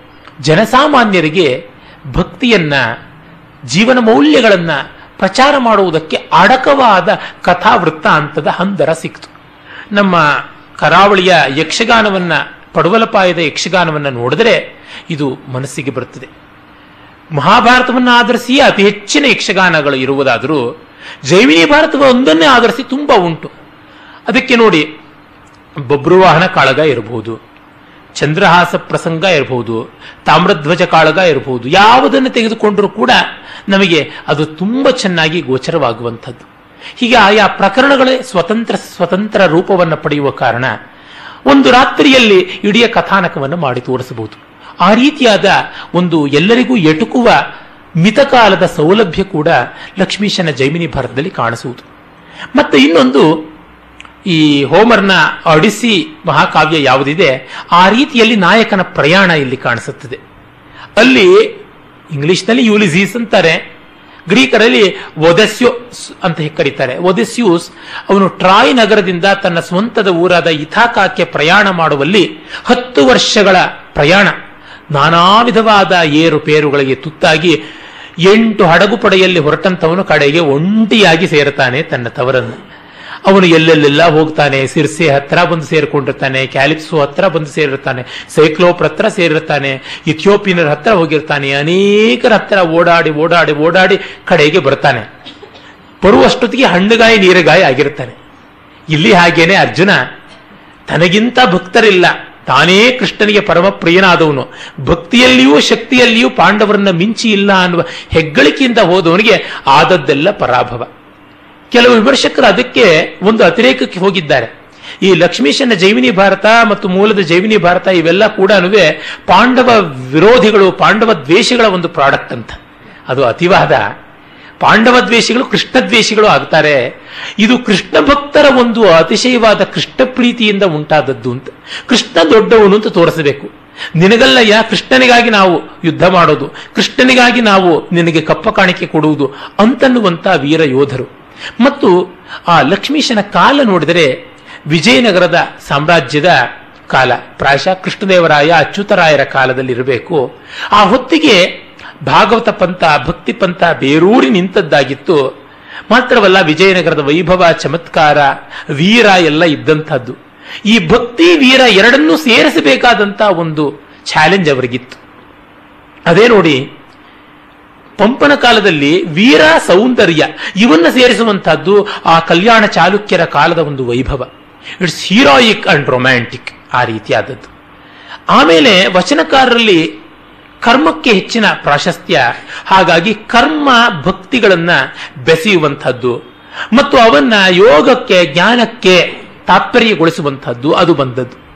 ಆಮೇಲೆ ಪರಕೀಯರ ದಾಳಿ, ವಿಶೇಷವಾಗಿ ಮುಸಲ್ಮಾನರ ಆಘಾತದಲ್ಲಿ ಭಗವಂತನೇ ಗತಿ ಎನ್ನುವಾಗ ಭಕ್ತಿಯ ಪರಾಕಾಷ್ಠೆಗೆ ಹೋದದ್ದು. ಆಮೇಲೆ ಅದನ್ನು ವಿರೋಧಿಸಿ ಎದುರಿಗೆ ನಿಂತಾಗ ಭಕ್ತಿ ಜೊತೆಗೆ ವೀರವೂ ಬೇಕು ಅಂತ. ಹಾಗಾಗಿ ಭಕ್ತಿ, ವೀರ ಈ ಎರಡು ರಸಗಳನ್ನು ಸೇರಿಸುವಂತಹ ಪ್ರಯತ್ನ ನಡೆದಾಗ ಎದ್ದು ಕಾಣುವಂತಹ ಒಂದು ರಚನೆ ಅಂತಂದ್ರೆ ಜೈಮಿನಿ ಭಾರತ ಲಕ್ಷ್ಮೀಶನದು ಈ ದೃಷ್ಟಿಯಿಂದ ಲಕ್ಷ್ಮೀಶ ಭಾರತಕ್ಕೆ ಒಂದು ಪ್ರಾಶಸ್ತ್ಯ, ಒಂದು ಪ್ರಾಮುಖ್ಯ ಉಂಟು ಅಂತ ಅನ್ಸತ್ತೆ ಹೀಗೆ ಹಲವು ದೃಷ್ಟಿಯಿಂದ ಇದು ಆಸಕ್ತಿಕಾರಿ. ಮತ್ತು ಇದು ಆದ್ಯಂತವಾಗಿ ಹತ್ತಿರ ಸುಮಾರು ಸಾವಿರದ ಒಂಬೈನೂರ ಏಳು ಪದ್ಯಗಳು ಅಂತ ಹೇಳ್ತಾರೆ. ಏನೇ, ಒಂದು ಎರಡು ಸಾವಿರ ಪದ್ಯಗಳು ಅಂತ ಹೇಳ್ಬೋದು. ಅಷ್ಟು ಪದ್ಯಗಳಿರುವಂತಹ ಒಂದು ಗ್ರಂಥ. ತಕ್ಕ ಮಟ್ಟಿಗೆ ವಿಸ್ತಾರವಾದದ್ದೇನೆ. ಇದು ಮೊದಲೇ ಹೇಳಿದಂತೆ ವಾರ್ಧಕ ಷಟ್ಪದಿ. ಆರು ಷಟ್ಪದಿಗಳು. ಶರ, ಕುಸುಮ, ಭೋಗ, ಭಾಮಿನಿ, ಪರಿವರ್ಧಿನಿ, ವಾರ್ಧಕ. ಅದರಲ್ಲಿ ದೊಡ್ಡದು ವಾರ್ಧಕ. ನನಗೆ ವೈಯಕ್ತಿಕವಾಗಿ ವಾರ್ಧಕ ಷಟ್ಪದಿ ಕಂಡ್ರೆ ಆಗೋಲ್ಲ. ಮುಪ್ಪನ್ನ ಕಂಡ್ರೆ ದ್ವೇಷ ಅಂತಲ್ಲ. ನನಗೆ ಇಷ್ಟವಾದ ಷಟ್ಪದಿ ಭಾಮಿನಿ ಷಟ್ಪದಿ ಮತ್ತೆ ಕುಸುಮ ಷಟ್ಪದಿ. ಭಾಮಿನಿ ಕುಸುಮ ಷಟ್ಪದಿಗಳನ್ನ ಬ್ರಹ್ಮಚಾರಿ ಬಯಸಬಹುದೇ? ಸೃಕ್ಚಂದನಗಳನ್ನ ಸ್ತ್ರೀಯನ್ನ ದೂರದಲ್ಲಿಡಬೇಕೆ ಅಂತಂದ್ರೆ ಷಟ್ಪದಿಯಾಗಿ ಹೊರತು ಸಪ್ತಪದಿಯಾಗಿ ಅಲ್ಲ ಅಂತ ನನ್ನ ಸಮಜಾಯಿಷಿ ಉಂಟು. ಆದರೆ ಒಂದು ಛಂದಸ್ಸು ಅಳತೆ ಮೀರಿ ದೊಡ್ಡದಾಗಿ ಬಿಟ್ಟರೆ ವ್ಯರ್ಥವಾಗಿ ತುಂಬಿಸಬೇಕಾಗುತ್ತೆ. ಕಾಫಿ ಲೋಟ ತುಂಬಾ ಕೊಡಬೇಕು ಅಂತ ಇರುತ್ತೆ ಬಂದವರಿಗೆ. ಮುಕ್ಕಾಲಾಯಿತು ಅಂದ್ರೆ ಬಿಸ್ನೀರು ಸುರಿದು ಬಿಡು ಅಂತ ಮಾಡಿದ್ರೆ ಅದು ಕಾಫಿ ಆಗೋಲ್ಲ, ಕಲಗಚ್ಚಾಗುತ್ತೆ. ಕೆಲವೊಮ್ಮೆ ಪದ್ಯ ಐದು ಸಾಲಿಗೆ ಮುಗಿದ ಮೇಲೆ ಆರನೇ ಸಾಲನ್ನು ಒಂದು ಎಳಿಬೇಕಾಗುತ್ತದೆ. ಹಾಗೆ ಎಳೆದಾಗ ಪದ್ಯ ಒಂಥರಹ ಮುಜುಗರ ತರುವಂತಹ ರೀತಿಯಲ್ಲಿ ಕಾಣಿಸುತ್ತೆ. ಏನಂದ್ರೆ ಅನಂತ ಅನಂತಕೃಷ್ಣ ಶರ್ಮರು ಒಂದು ಕಡೆ ಹೇಳ್ತಾರೆ, ಪದ್ಯ ರಚನೆಯಲ್ಲಿ ವ್ಯಾಕರಣ ದೋಷಕ್ಕಿಂತ ಹೆಚ್ಚಾಗಿ ಮುಜುಗರವನ್ನು ತರುವಂತಹದ್ದು ವ್ಯರ್ಥ ಪದಗಳು ಅಂತ. ಎಕ್ಸ್ಟ್ರಾ ಬಂದುಬಿಟ್ರೆ ಅದು ಬೇಜಾರಾಗುತ್ತೆ. ಒಂದು ಆರಂಭದ ಉದಾಹರಣೆಯನ್ನೇ ಅಪಸ್ವರದಿಂದ ಹೇಳ್ತಾ ಇದ್ದೀನಿ ಅಂತ ಅಂದುಕೊಳ್ಬೇಡಿ. ತಕ್ಷಣ ಜ್ಞಾಪಕಕ್ಕೆ ಬಂತು.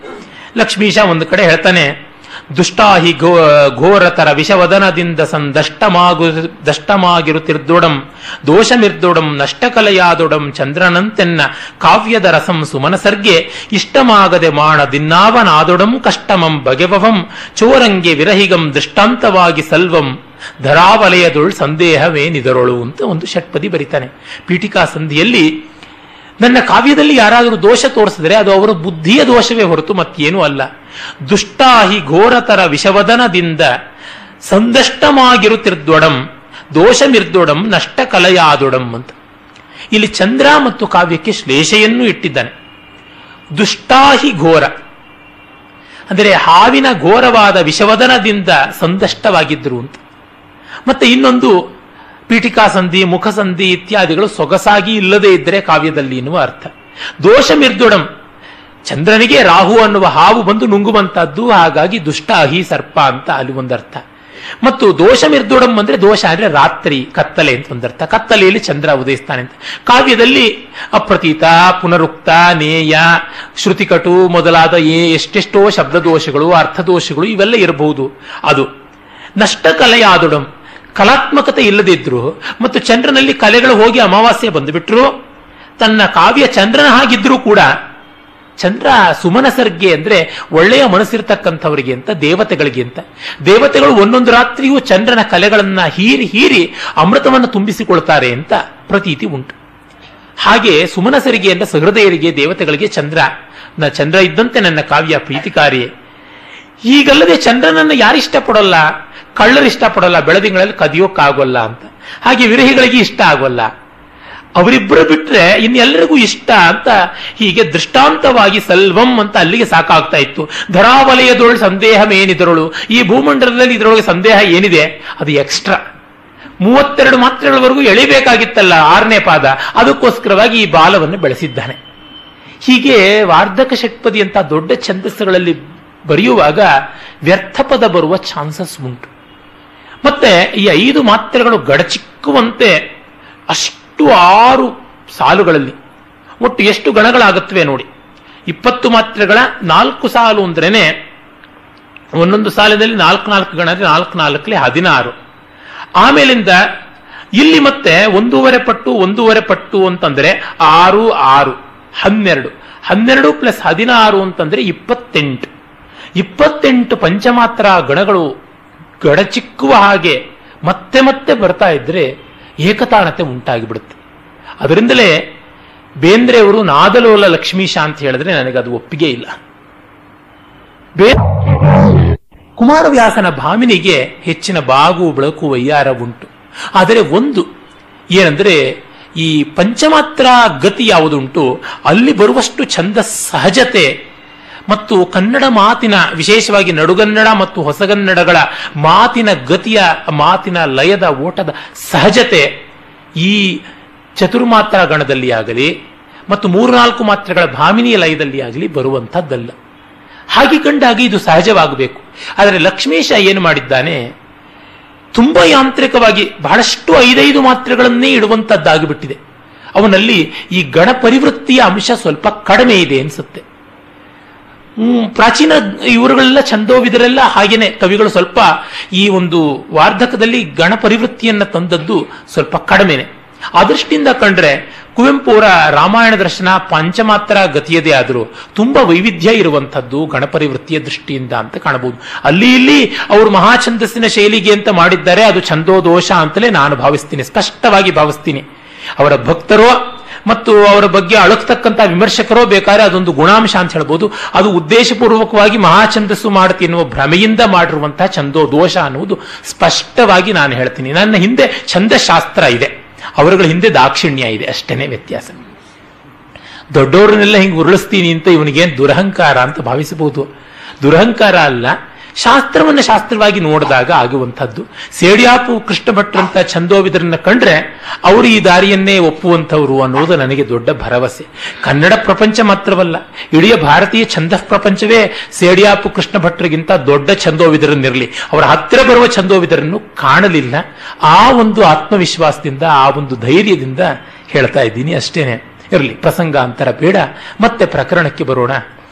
ಆದರೆ ಲಕ್ಷ್ಮೀಶ ಈ ಯಾಂತ್ರಿಕತೆಯನ್ನ ತನ್ನ ಶಬ್ದಾಲಂಕಾರಗಳ ವೈಭವದಿಂದ ಮೀರಿದ್ದಾನೆ. ಪ್ರಾಸಾನುಪ್ರಾಸಗಳು ಇವನಲ್ಲಿ ಬರುವ ಹಾಗೆ ತುಂಬಾ ಕಡಿಮೆ ಬೇರೆ ಕವಿಗಳಲ್ಲಿ ಬರುವುದು. ಇಲ್ಲ ಅಂತ ಇಲ್ಲ. ಅನೇಕ ವೀರಶೈವ ಕವಿಗಳು ಆಮೇಲೆ ಷಟ್ಪದಿ ಕಾವ್ಯದಲ್ಲಿ ತುಂಬ ಮಾಡಿದ್ದಾರೆ. ಉದಾಹರಣೆಗೆ ನಾನು ಹೇಳಿದಂತೆ ಚನ್ನಬಸವ ಪುರಾಣ ಬರೆದಂತಹ ವಿರೂಪಾಕ್ಷ ಪಂಡಿತ. ಅವನು ಇದೇ ರೀತಿ ಲಕ್ಷ್ಮೀಶನಂತೆಯೇ ಅವನಿಗೆ ಚಾಲೆಂಜ್ ಮಾಡಿದಂತೆಯೇ ಬರೆದಿದ್ದಾನೆ. ಮತ್ತೆ ಷಡಕ್ಷರಿ ಇದ್ದಾನೆ, ನೇಮಿಚಂದ್ರ ಇದ್ದಾನೆ, ರುದ್ರಭಟ್ಟ ಇದ್ದಾನೆ. ಇವರುಗಳ ಹೆಸರು ಹೇಳಿದ್ರೇನೆ ಪ್ರಾಸಕ್ಕೆ ನಮಗೆ ದಾರಿದ್ರ್ಯ ಇಲ್ಲ. ಆದರೆ ಜನಪ್ರಿಯಾತಿ ಜನಪ್ರಿಯವಾದ ಕಾವ್ಯದಲ್ಲಿ ಇವನದೇ ಪ್ರಾಸಾನುಪ್ರಾಸಗಳ ವೈಭವ ಎದ್ದು ಕಾಣುವಂಥದ್ದು. ಮತ್ತು ಅದು ಒಂದು ವಾಕರಿಕೆ ಬರುವ ಮಟ್ಟಕ್ಕೆ ಮಾಡದೆ, ದುಷ್ಕರವಾದ ಮಟ್ಟಕ್ಕೆ ಮಾಡದೆ ಸುಲಭದಲ್ಲಿಯೇ ಅರ್ಥವಾಗುವಂತ ಪ್ರಾಸಗಳನ್ನ, ಯಮಕಗಳನ್ನ ಮಾಡ್ತಾರೆ. ಅಂದ್ರೆ ಸುಕರ ಚಿತ್ರಕವಿತೆ ಇವನ ಒಂದು ಫೋರ್ಟ್ ಮತ್ತೆ ಶಬ್ದಾಲಂಕಾರಗಳ ಜೊತೆಗೆ ಅರ್ಥಾಲಂಕಾರಗಳು ಸಾಕಷ್ಟು ಇವೆ, ಅಲ್ಲಿಯ ಚಮತ್ಕಾರಗಳು ಇವೆ. ಇವನಲ್ಲಿ ಪದ ಸಂಪತ್ತಿ ತುಂಬಾ ಸಮೃದ್ಧ. ಈ ಗಾತ್ರ ಪ್ರಮಾಣಕ್ಕೆ, ಈ ಗ್ರಂಥದ ಗಾತ್ರ ಪ್ರಮಾಣಕ್ಕೆ ಈ ಪಾಟಿ ಶಬ್ದ ಇದೆಯಲ್ಲ ಇವನಲ್ಲಿ ಶಬ್ದ ಸ್ವಾಮ್ಯ, ಶಬ್ದ ಸಮೃದ್ಧಿ ಎನ್ನುವುದನ್ನು ನಾವು ಮೆಚ್ಚಬೇಕು. ಈ ಹೊತ್ತು ನೋಡಿ ನಮ್ಮ ಆಧುನಿಕ ಕನ್ನಡ ಸಾಹಿತ್ಯವನ್ನು ಓದಿದ್ರೆ ಒಬ್ಬನಿಗಾದ ಒಂದು ನಾಲ್ಕು ಹೊಸ ಶಬ್ದಗಳು ಗೊತ್ತಾಯಿತು ಅಂತ ಇಲ್ಲ. ನವೋದಯದ ಕವಿಗಳನ್ನು ಬಿಟ್ಬಿಡಿ. ಸಾವಿರದ ಒಂಬೈನೂರ ಐವತ್ತನೇ ಇಸ್ವಿಯವರೆಗೆ ಸಾಮಾನ್ಯ, ಐವತ್ತೈವತ್ತೈದನೇ ಇಸ್ವಿವರೆಗೆ ಬರೀತಾ ಇದ್ದಂತಹ ಕವಿಗಳು ಗೋಪಾಲಕೃಷ್ಣ ಅಡಿಗರ ಹಿಂದಿನವರೆಗೂ ಬರೀತಾ ಇದ್ದವರು. ಗೋಪಾಲಕೃಷ್ಣ ಅಡಿಗರಲ್ಲಿಯೂ ಸ್ವಲ್ಪ ಪರವಾಗಿಲ್ಲ. ಆಮೇಲಿನ ಕವಿಗಳಲ್ಲಿ ಏನಿವೆ? ಸಿನಿಮಾ ಹಾಡುಗಳಿಗಿಂತ ಒಂದು ಗೇಣುದ್ದ ಎತ್ತರ ಅಷ್ಟೇನೆ, ಇನ್ನೇನು ಇಲ್ಲ. ಮಾಮೂಲಿಯಾದ ಪತ್ರಿಕಾ ಭಾಷೆ, ಒಂದು ವಿಜಯ್ ಕರ್ನಾಟಕವನ್ನು ಒಂದು ದಿವಸದ ಪೇಪರ್ ಇಟ್ಕೊಂಡ್ಬಿಟ್ರೆ ಈ ಎಲ್ಲಾ ಕವಿಗಳ ಶಬ್ದವೂ ನಮಗೆ ಸಿಕ್ಕಿಬಿಡುತ್ತೆ. ಐವತ್ತು ವರ್ಷದಿಂದ ಈಚೆಗೆ ಹೊಸದಿದ್ದು ಹೊಸದಿದ್ದೆ ಕವಿಗಳು ಬರಿತಾ ಇದ್ದಾರೆ, ಅವರಲ್ಲಿ ಆಗುತ್ತೆ. ಆದರೆ ಹಿಂದಿನ ಕವಿಗಳದ್ದು ಹಾಗಲ್ಲ. ಒಂದು ಹತ್ತು ಪೇಜ್ ಓದಿದ್ರೆ ನಿಮಗೆ ಒಂದು ಐನೂರು ಹೊಸ ಶಬ್ದಗಳು ಸಿಗುತ್ತೆ. ನವಸರ್ಗಗತೆ ಮಾಘೆ ನವಶಬ್ದೋ ನವಿದ್ಯತೆ ಅಂತ ಸಂಸ್ಕೃತದ ಒಂದು ಪ್ರಸಿದ್ಧ ಗಾದೆ. ಮಾಘ ಕವಿಯ ಶಿಶುಪಾಲ ವಧದ ಒಂಬತ್ತು ಸರ್ಗಗಳನ್ನು ಓದಿದ್ರೆ ನಿಮಗೆ ಹೊಸ ಶಬ್ದಗಳೇ ಇನ್ನು ಇರೋದಿಲ್ಲ, ಎಲ್ಲ ಖರ್ಚಾಗೋಗ್ಬಿಟ್ಟಿರುತ್ತೆ ಅಂತ. ಅಷ್ಟು ವ್ಯಾಕರಣ ಪ್ರಕ್ರಿಯೆಯೂ ಇದೆ. ಹೊಸ ಶಬ್ದಗಳನ್ನು ಕಾಯಿನ್ ಮಾಡಬಹುದು ಅಷ್ಟು. ಶಬ್ದ ಸಮೃದ್ಧಿ ಒಂದು ವಿಶೇಷವಾದಂತಹ ಸೌಲಭ್ಯ ಅಲ್ಲದೆ ಒಂದು ಎಷ್ಟು ರಾಶಿಯಾಗಿ ಹೇಳೋದನ್ನು ಒಂದು ಪದದಲ್ಲಿ ನಾವು ನಿರ್ವಾಹ ಮಾಡಬಹುದು. ಆ ರೀತಿಯಾದದ್ದು ಉಂಟು. ಈಗ ನೋಡಿ, ಇಂಗ್ಲಿಷಿಗೆ ಆ ರೀತಿಯಾದ ಸಮೃದ್ಧಿ ತುಂಬಾ ಉಂಟು. ನಮ್ಮ ಕನ್ನಡದಲ್ಲಿ ಹಾಗಿಲ್ಲ. ಒಂದು ಇಷ್ಟ ಐಡಿಯಾಸ್ ಹೇಳೋದಕ್ಕೆ ನಮಗೆ ಇಂಗ್ಲಿಷ್ನಲ್ಲಿ ಒಂದು ಪದ ಸಾಕಾಗುತ್ತದೆ. ಆದರೆ ಕನ್ನಡದಲ್ಲಿ ಒಂದು ಎರಡು ವಾಕ್ಯ ಬೇಕಾಗುತ್ತದೆ ಅಂತ ಇಂಗ್ಲಿಶಿನ ವಾದಿಗಳು ಹೇಳುವುದುಂಟು ಕನ್ನಡದ ಬಗ್ಗೆ ಆಕ್ಷೇಪವಾಗಿ. ಇಂಥ ಕಾವ್ಯಗಳನ್ನು ಓದಿದರೆ ನಮಗೆ ಸಿಕ್ಕಿಬಿಡುತ್ತೆ. ಈಗ ನೋಡಿ ಕೇಣ ಅನ್ನುವ ಶಬ್ದವನ್ನು ಇವನು ಕುಮಾರವ್ಯಾಸ ಮತ್ತೆ ಲಕ್ಷ್ಮೀಶ ಇವರುಗಳೆಲ್ಲ ಬಳಸ್ತಾರೆ. ಎಷ್ಟೋ ಜನಕ್ಕೆ ಅದು ಗೊತ್ತೇ ಇಲ್ಲ. ಆ ಥರದ್ದು ಏನು? ಅಂಥದ್ದನ್ನು ನಾವು ನೋಡಬೇಕು. ಆ ರೀತಿಯಾದಂಥದ್ರ ಅರ್ಥ ಏನು ಅಂತ ಹೇಳಿ. ಇವುಗಳನ್ನು ನೋಡಿದಾಗ ನಮಗೆ ಆ ಪದ ನಮ್ಮ ಪಾಲಿಗೆ ಉಳಿಯುತ್ತೆ. ಅದಕ್ಕೆ ಹಲವು ಅರ್ಥ ಉಂಟು. ರೋಷ ಕಷಾಯಿತವಾಗುವಿಕೆ ಕಷ್ಟಕ್ಕೆ ಸಿಲುಕುವಿಕೆ, ಮುಜುಗರಕ್ಕೆ ಒಳಗಾಗುವಿಕೆ, ಈ ಥರದ್ದೆಲ್ಲ ಅರ್ಥ ಉಂಟು ಒಂದು ಪದಕ್ಕೆ ಅಷ್ಟು ಅರ್ಥ ಛಾಯೆಗಳಿದ್ದರೆ ಅದನ್ನು ಯಾತಕ್ಕೆ ನಾವು ಬಿಡಬೇಕು? ಹೀಗೆ ಎಷ್ಟೆಷ್ಟು ಶಬ್ದ ಬೇಕಾದರೂ ನಮಗೆ ಸಿಗುವಂಥದ್ದಾಗಿದೆ. ಮತ್ತು ಪ್ರಾಸಾನುಪ್ರಾಸಗಳಿಂದ ಸೇರಿಸಿ ಬರೆದಾಗ ಅಲ್ಲಿ ಕವಿತೆ ಎನ್ನುವುದಿಲ್ಲದೆ ಇದ್ರೂ ಕವಿತೆ ಇದೆಯೋ ಎನ್ನುವ ಅನ್ನೋ ಒಂದು ಭ್ರಮೆ ಉಂಟಾಗುತ್ತೆ. ತನ್ಮೂಲಕ ಚಿತ್ತರಂಜನೆ ಉಂಟಾಗುತ್ತದೆ. ಆ ಒಂದು ಗತಿ ಸೌಂದರ್ಯ ಸಿಗುತ್ತದೆ. ತಾಳ ಸೌಂದರ್ಯದ ಆಸ್ವಾದ ಉಂಟಾಗುತ್ತೆ. ಆ ದೃಷ್ಟಿಯಿಂದ ಕೂಡ ಕಾಣಬಹುದು. ಮತ್ತೆ ಇವನ್ನೆಲ್ಲ ಆವರಿಸಿಕೊಂಡಿರುವ ಈ ಕವಿಯ ಒಂದು ಏಕಸೂತ್ರತೆ ಕೃಷ್ಣ ಭಕ್ತಿ. ಅವನೇ ಹೇಳ್ತಾನೆ, ಪುಣ್ಯಮಿದು ಶ್ರೀಕೃಷ್ಣ ಚರಿತಾಮೃತಂ, ಸುಖವೀಂದ್ರ ಗಣ್ಯಮಿದು, ಶೃಂಗಾರ ಕುಸುಮ ತರು ತುರುಗಿದಾರಣ್ಯವಿದು ನವರಸ ಪ್ರೌಢಿ ಲಾಲಿತ್ಯ ನಾನಾ ವಿಚಿತ್ರಾರ್ಥಂಗಳ ಗಣ್ಯಮಿದು, ಶಾರದಯ ಸಂಮೋಹಲಾಂಗ ಲಾವಣ್ಯಮಿದು, ಭಾವಕರ ಕಿವಿದೊಡವಿ ಗೊದವಿದ ಹಿರಣ್ಯಮಿದು, ಭೂತಳದೊನೆ ಭೂತಳದೊಡನೆ ವಿರಾಜಿಪುದು ಲಕ್ಷ್ಮೀಪತಿಯ ಕಾವ್ಯ ರಚನೆ ಅಂತ ಹೇಳುವಾಗ ಇದು ಪುಣ್ಯಮಿದು ಶ್ರೀಕೃಷ್ಣ ಚರಿತಾಮೃತಂ. ಇದು ಕೃಷ್ಣ ಚರಿತಾಮೃತ ಅನ್ನುವಲ್ಲಿ ತನ್ನ ಕಾವ್ಯದ ಉದ್ದೇಶ ಏನು ಅಂತ. ಆಮೇಲೆ ಸುಖವೀಂದ್ರ ಗಣ್ಯಮಿದು. ಕವಿಗಳಿಗೆ ಬೇಕಾಗುವ ವಸ್ತುಗಳು ಇಲ್ಲಿ ಉಂಟು, ಮತ್ತೆ ಶೃಂಗಾರ ಇಲ್ಲಿ ಉಂಟು, ವೀರ ಉಂಟು, ನವರಸದ ಪ್ರೌಢಿ, ಲಾಲಿತ್ಯ, ವಿಚಿತ್ರವಾದ ಅರ್ಥಗಳ ಗಣ್ಯತೆ ಉಂಟು, ಶಾರದಯ ಸಂಮೋಹನವಾದ ಅಂಗ ಲಾವಣ್ಯ, ಸರಸ್ವತಿಯ ಕುಣಿತ ಮಣಿತಗಳು ಉಂಟು, ಮತ್ತು ಶ್ರೋತೃಗಳ ಕಿವಿದೊಡವಿಗೆ ಕಿವಿಯ ಆಭರಣಕ್ಕೆ ಒದಗಿದ ಹಿರಣ್ಯ ಬಂಗಾರ ಇಲ್ಲಿದೆ ಅಂತೆಲ್ಲ ಹೇಳ್ತಾನೆ. ಈ ಮಾತು ಸತ್ಯ ಅಂತ ಹೇಳ್ಬೋದು. ಅದರಿಂದಲೇ ಇವನು ತನ್ನನ್ನು ತಾನು ಕರ್ನಾಟಕ ಕವಿ ಚೈತ್ರವನ ಚೂತ ಅಂತ ಹೇಳಿಕೊಳ್ತಾನೆ. ಕರ್ನಾಟಕ ಕವಿಗಳೆನ್ನುವ ಒಂದು ಚೈತ್ರಕಾಲದ ವನಕ್ಕೆ ಇವನು ಮಾವಿನ ಮರ ಇದ್ದಂತೆ ಸಮೃದ್ಧವಾಗಿ ಪುಷ್ಪ ಸಮೃದ್ಧಿ, ಫಲ ಸಮೃದ್ಧಿ, ಪಲ್ಲವ ಸಮೃದ್ಧಿಯಿಂದ ಕೋಗಿಲೆಗಳು, ಗಿಳಿಗಳು ಆಲಾಪ ಮಾಡ್ತಾ, ಮಧುರಾರಾಪ ಮಾಡ್ತಾ ಇರುವಂಥ ಒಂದು ಆವರಣ, ವಾತಾವರಣ ಇವನಲ್ಲಿ ಉಂಟು ಅಂತ. ಇನ್ನು ನೇರವಾಗಿ ನಾವು ಕಾವ್ಯಕ್ಕೆ ಹೋಗೋಣ. ಈ ಐದು ದಿವಸದಲ್ಲಿ ಪೂರ್ಣ ಕಾವ್ಯವನ್ನು ಮಾಡೋದಕ್ಕೆ ಸಮಯವಾಗೋದಿಲ್ಲ. ಅದು ಗೊತ್ತೇ ಇರುವಂಥದ್ದು ನಾನು ಕೇವಲ ಕಥೆಗೆ ಪ್ರಾಶಸ್ತ್ಯ ಕೊಡೋದಕ್ಕಿಂತ ಅವನನ್ನು ನಾವು ಯಾತಕ್ಕೆ ಅವಲಂಬಿಸಬೇಕು ಅನ್ನುವ ಕಾರಣಕ್ಕಾಗಿ ಕೆಲವು ಕೆಲವು ಸ್ವಾರಸ್ಯಕಾರಿಯಾದ ಪದ್ಯಗಳನ್ನು ಕಥಾನುಸಾರವಾಗಿ ತೆಗೆದುಕೊಂಡು ಹೇಳೋಣ ಅಂತ ಮಾಡಿದ್ದೇನೆ. ನೋಡಿ, ಇಲ್ಲಿ ನಾವು ಗಮನಿಸಬೇಕಾದ ಒಂದು ಮಹತ್ವ ಏನೆಂದರೆ, ಅದು ಈ ಹೊತ್ತಿಗೆ ನಗುನು ಬರಬಹುದೇನೋ ಹಿಂದೆ ಎಲ್ಲ ವರಪರೀಕ್ಷೆಗೆ ಇಡ್ತಾ ಇದ್ದದ್ದು ಎರಡು ಗ್ರಂಥಗಳು. ಒಂದು ಜೈಮಿನಿ ಭಾರತ, ಮತ್ತೊಂದು ಷಡಕ್ಷರಿಯ ರಾಜಶೇಖರ ವಿಳಾಸ ಅಂತ. ವರ ಪಾಸ್ ಆಗಬೇಕು ಅಂದರೆ ಜೈಮಿನಿ ಭಾರತದ ಕೆಲವು ಪದ್ಯಗಳಿಗಾದರೂ ಅರ್ಥ ಹೇಳಬೇಕು ಅಂತ.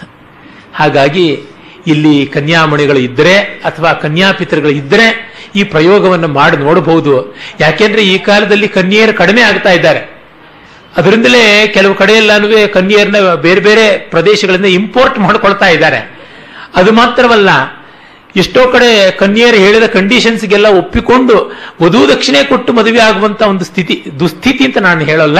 ಸುಸ್ಥಿತಿ ಅಂತ ಬೇಕಾದ್ರೆ ಯಾರು ಹೇಳ್ಕೊಳ್ಬಹುದು. ನಾನು ಸ್ಥಿತಿ ಅಂತ ಮಾತ್ರ ಹೇಳ್ತೀನಿ ತಾಟಸ್ಥ್ಯ ಭಾವದಿಂದ ಹಾಗಾಗ್ತಾ ಇದೆ. ಅದರಿಂದ ಇದೂ ಒಂದು ಪರೀಕ್ಷೆ ಒಡ್ಡಬಹುದಾದ್ರೆ ಒಡ್ಡಬಹುದು ಅಂತ ಅನಿಸುತ್ತೆ. ವ್ಯುತ್ಪತ್ತಿ ಇಲ್ಲಿ ವಿಶೇಷವಾಗಿ ಕಾಣುವಂಥದ್ದು. ಅರ್ಥದೃಷ್ಟಿಯ ಕೃಷ್ಣ ಭಕ್ತಿ. ಇದು ಈ ಕಾವ್ಯದ ವೈಶಿಷ್ಟ್ಯ. ಈಗ ಮೊದಲನೆಯ ಪದ್ಯವನ್ನು ನೋಡೋಣ. ಮಂಗಳ ಪದ್ಯದಲ್ಲಿಯೇ, ನಾಂದಿ ಪದ್ಯದಲ್ಲಿಯೇ ತನ್ನ ಕಾವ್ಯದ ಸ್ವರೂಪ ರೂಪಗಳನ್ನು ತೋರಿಸಿಬಿಡ್ತಾನೆ ಕವಿ. ಇದು ತುಂಬಾ ಸ್ವಾರಸ್ಯಕಾರಿ, ಚಮತ್ಕಾರಕಾರಿ. ಶ್ರೀವಧುವಿನಂಬ ಕಚಕೋರಕಂ ಪೊರೆಯ ಭಕ್ತಾವಳಿಯ ಹೃತ್ಕುಮುದ ಕೋರಕಂ ಬಿರಿಯೆ, ಜಗತೀವಲಯ ದಮಲ ಸೌಭಾಗ್ಯ ರತ್ನಾಕರಂ ಪೆರ್ಚಿನಿಂ ಮೇರೆ ಬರಿಯೆ ಆವಗಂ ಸರಸ ಕರುಣಾಮೃತದ ಕಲೆಗಳಿಂ ತೀವಿ ದಳನಗೆಯ, ಬೆಳ್ದಿಂಗಳಂ ಪಸರಿಸುವ ದೇವಪುರ ನಿಲಯ ಲಕ್ಷ್ಮೀರಮಣ ನಾಸ್ಯ ಚಂದ್ರನಾನಂದ ಮೆಮಗೀಯಲಿ ಅಂತ. ಕೊನೆಯ ಸಾಲನ ಕೆಲವರು ದೇವಪುರ ನಿಲಯ ಲಕ್ಷ್ಮೀರಮಣ ಚಂದ್ರನಾನಂದಮಂ ನಮಗೀಯಲಿ ಅಂತ ಕೂಡ ಹೇಳುವುದುಂಟು. ಈ ಎರಡನೇ ರೀತಿಯಲ್ಲಿ ನಾನು ಹೇಳಿದ್ದು ಯಾವುದಿದೆ, ಅದು ಛಂದೋದೃಷ್ಟಿಯಿಂದ ಹೆಚ್ಚು ಸುಕರ. ಆದರೆ ಅರ್ಥದ ಒಂದು ಪರ್ಟಿಕ್ಯುಲರ್ ಸ್ವಾರಸ್ಯ ಅಂತಿದೆಯಲ್ಲ ಸೂಚ್ಯಗ್ರ ಸ್ವಾರಸ್ಯದಿಂದ ದೇವಪುರ ಲಕ್ಷ್ಮೀರಮಣನ ಹಾಸ್ಯ ಚಂದ್ರನ ಆನಂದ ಮೆಮಗಿಯಲಿ ಹೆಚ್ಚು ಸರಿತರ ಅಂತ ಅನಿಸುತ್ತೆ. ಇದರಲ್ಲಿ ಎರಡರ ಸ್ವಾರಸ್ಯವನ್ನು ಹೇಳ್ತೀನಿ. ಮೊದಲಿಗೆ ಕವಿ ಶ್ರೀಕಾರದಿಂದಲೇ ಆರಂಭ ಮಾಡಿದ್ದಾನೆ. ಈಚೆಗೆ ನನ್ನ ವಿದ್ವನ್ ಮಿತ್ರರಾದಂಥ ಡಾಕ್ಟರ್ ಎಸ್ ಆರ್ ಲೀಲಾ ಅವರು ಹೇಳ್ತಾ ಇದ್ರು, ಯಾರೋ ತುಂಬಾ ಚೆನ್ನಾಗಿ ಬಲ್ಲಂತ ಕನ್ನಡ ಪ್ರೊಫೆಸರ್ ಒಬ್ಬರು ಒಂದು ಭಾಷಣ ಮಾಡ್ತಾ ಶ್ರೀ ಅನ್ನುವ ಶಬ್ದ, ಆರಂಭ ಮಾಡಿ ಕಾವ್ಯ ಬರೆಯುವಂತಹ ಪದ್ಧತಿಯನ್ನ ಜಗತ್ತಿಗೆ ತೋರಿಸಿಕೊಟ್ಟವರೇ ಕನ್ನಡಿಗರು ಅಂತ. ಇವೆಲ್ಲ ಅಂಧಾಭಿಮಾನ, ಅಜ್ಞಾನ, ಅವಿಚಾರಿತ ರಮಣೀಯವಾದವು. ಕನ್ನಡದ ಭಾಷೆಯಲ್ಲಿ ಕಾವ್ಯ ಉಪಲಬ್ಧವಾಗುವುದಕ್ಕೆ ಬಹಳ ಮುನ್ನವೇ ಸಂಸ್ಕೃತದಲ್ಲಿ ನಮ್ಮ ಮಾಘಕವಿ ಶ್ರೀಯಪತಿ ಶ್ರೀ ಬಭಿಸಾಸಿತುಂ ಜಗತ್ ಜಗನ್ನಿವಾಸೋ ವಸುದೇವ ಸದ್ಮನಿ, ವಸಂತ ದರ್ಶಾವತರಂತ ಮಂಬರ ಚಿರಣ್ಯ ಗರ್ಭಾಂಗ ಭುವಂ ಮುನಿಂ ಹರಿಹಿ ಅಂತ ಶ್ರೀಕಾರದಿಂದ ಆರಂಭ ಮಾಡುವುದು ಮಾತ್ರವಲ್ಲ, ಪ್ರತಿ ಸರ್ಗವನ್ನು ಶ್ರೀಕಾರದಿಂದ ಮುಗಿಸ್ತಾನೆ ಶ್ರಂಕ ಅಂತಲೇ ಹೆಸರು ಅವನಕ್ಕೆ ಬಂದಿದ್ದು. ಅಂದರೆ ಶ್ರೀಕಾರದಿಂದ ಮುಗಿಯುವಂತ ಒಂದು ಗುರುತು ಉಳ್ಳದ್ದು ಅಂತ. ಹೀಗೆ ಅನೇಕ ಸಂಸ್ಕೃತ ಕವಿಗಳು ಕಾಣಿಸ್ತಾರೆ. ಮೊದಲಿಗೆ ಸುಮಾರು ಏಳನೇ ಶತಮಾನದಲ್ಲಿಯೇ ಇದ್ದಂತ ಈ ಇವನು ಮಾಘ ಕವಿಯದು ಸಿಗುತ್ತೆ.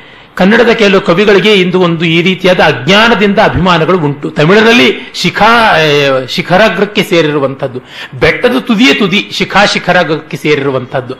ಈ ತರದ ಅಂದಾಭಿಮಾನಗಳು ಯಾಕೆಂದ್ರೆ ಅವರಿಗೆ ಬೇರೆ ಭಾಷೆ ಗೊತ್ತಿಲ್ಲ, ಬೇರೆ ಕಾವ್ಯಗಳನ್ನು ನೋಡೋದಿಲ್ಲ. ಕಪ್ಪೆ ಹಾಳುಬಾವಿಯಲ್ಲಿ ಬಿದ್ದಂತ ಸ್ಥಿತಿ. ಕನ್ನಡದ ವಿದ್ವಾಂಸರು ಈಗ ಆಗ್ತಿದ್ದಾರಲ್ಲ ಅಂತ ಅನ್ಸುತ್ತೆ.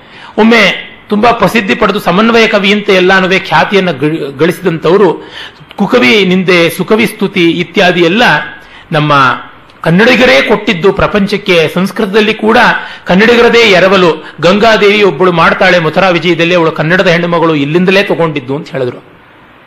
ಆರನೇ ಶತಮಾನದ ಕಡೆಯಲ್ಲಿ ಏಳನೇ ಶತಮಾನದ ಆದಿಭಾಗದಲ್ಲಿದ್ದ ಭಟ್ಟಬಾಣ ಕವಿಯೇ ಅವನ ಹರ್ಷಚರಿತೆಯಲ್ಲಿ, ಕಾದಂಬರಿಯಲ್ಲಿ ಎಲ್ಲವನ್ನ ಮಾಡಿ ಮುಗಿಸಿದ್ದಾನೆ.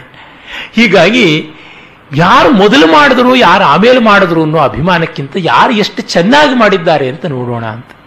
Because first is always disputed Valmiki ಆದಿಕವಿ ಅಂದ್ರೆ ಇಲ್ಲ, ಅವನಿಗಿಂತಲೂ ಮುಂಚೆ ಕಾವ್ಯ ಇತ್ತು. ರಾಜಶೇಖರ್ನೇ ಹೇಳ್ತಾನೆ, ಮೊದಲು ಕವಿಯಾಗಿದ್ದಂಥವನು ಶುಕ್ರ, ಆಮೇಲಿಂದ ಬೃಹಸ್ಪತಿ, ಆಮೇಲಿಂದ ಇವನು ವಾಲ್ಮೀಕಿ ಅಂತ ಏನೇನೋ ಹೇಳ್ತಾನೆ. ಅದಕ್ಕೂ ಮೊದಲು ಕಾವ್ಯ ಪುರುಷನೇ ಕವಿಯಾಗಿದ್ದವನು, ಬ್ರಹ್ಮನೇ ಕವಿಯಾಗಿದ್ದವನು ಅಂತೆಲ್ಲ ಹೇಳ್ತಾನೆ. ಹೀಗೆ ಮೊದಲು ಯಾವುದು ಸಣ್ಣ ಕಥೆಗಳ ಜನಕರು ಮಾಸ್ತಿಯೇ ಇಲ್ಲದೆ ಪಂಜೆಯವರೇ ಅಂತ ದೊಡ್ಡ ತಗಾದೆ ಉಂಟು. ಯಾವುದು ಉತ್ಕೃಷ್ಟವಾದ ಬೆಳೆಯನ್ನು ಕೊಡುತ್ತೋ ಆ ಶಿಖರವನ್ನು ನೋಡೋಣ.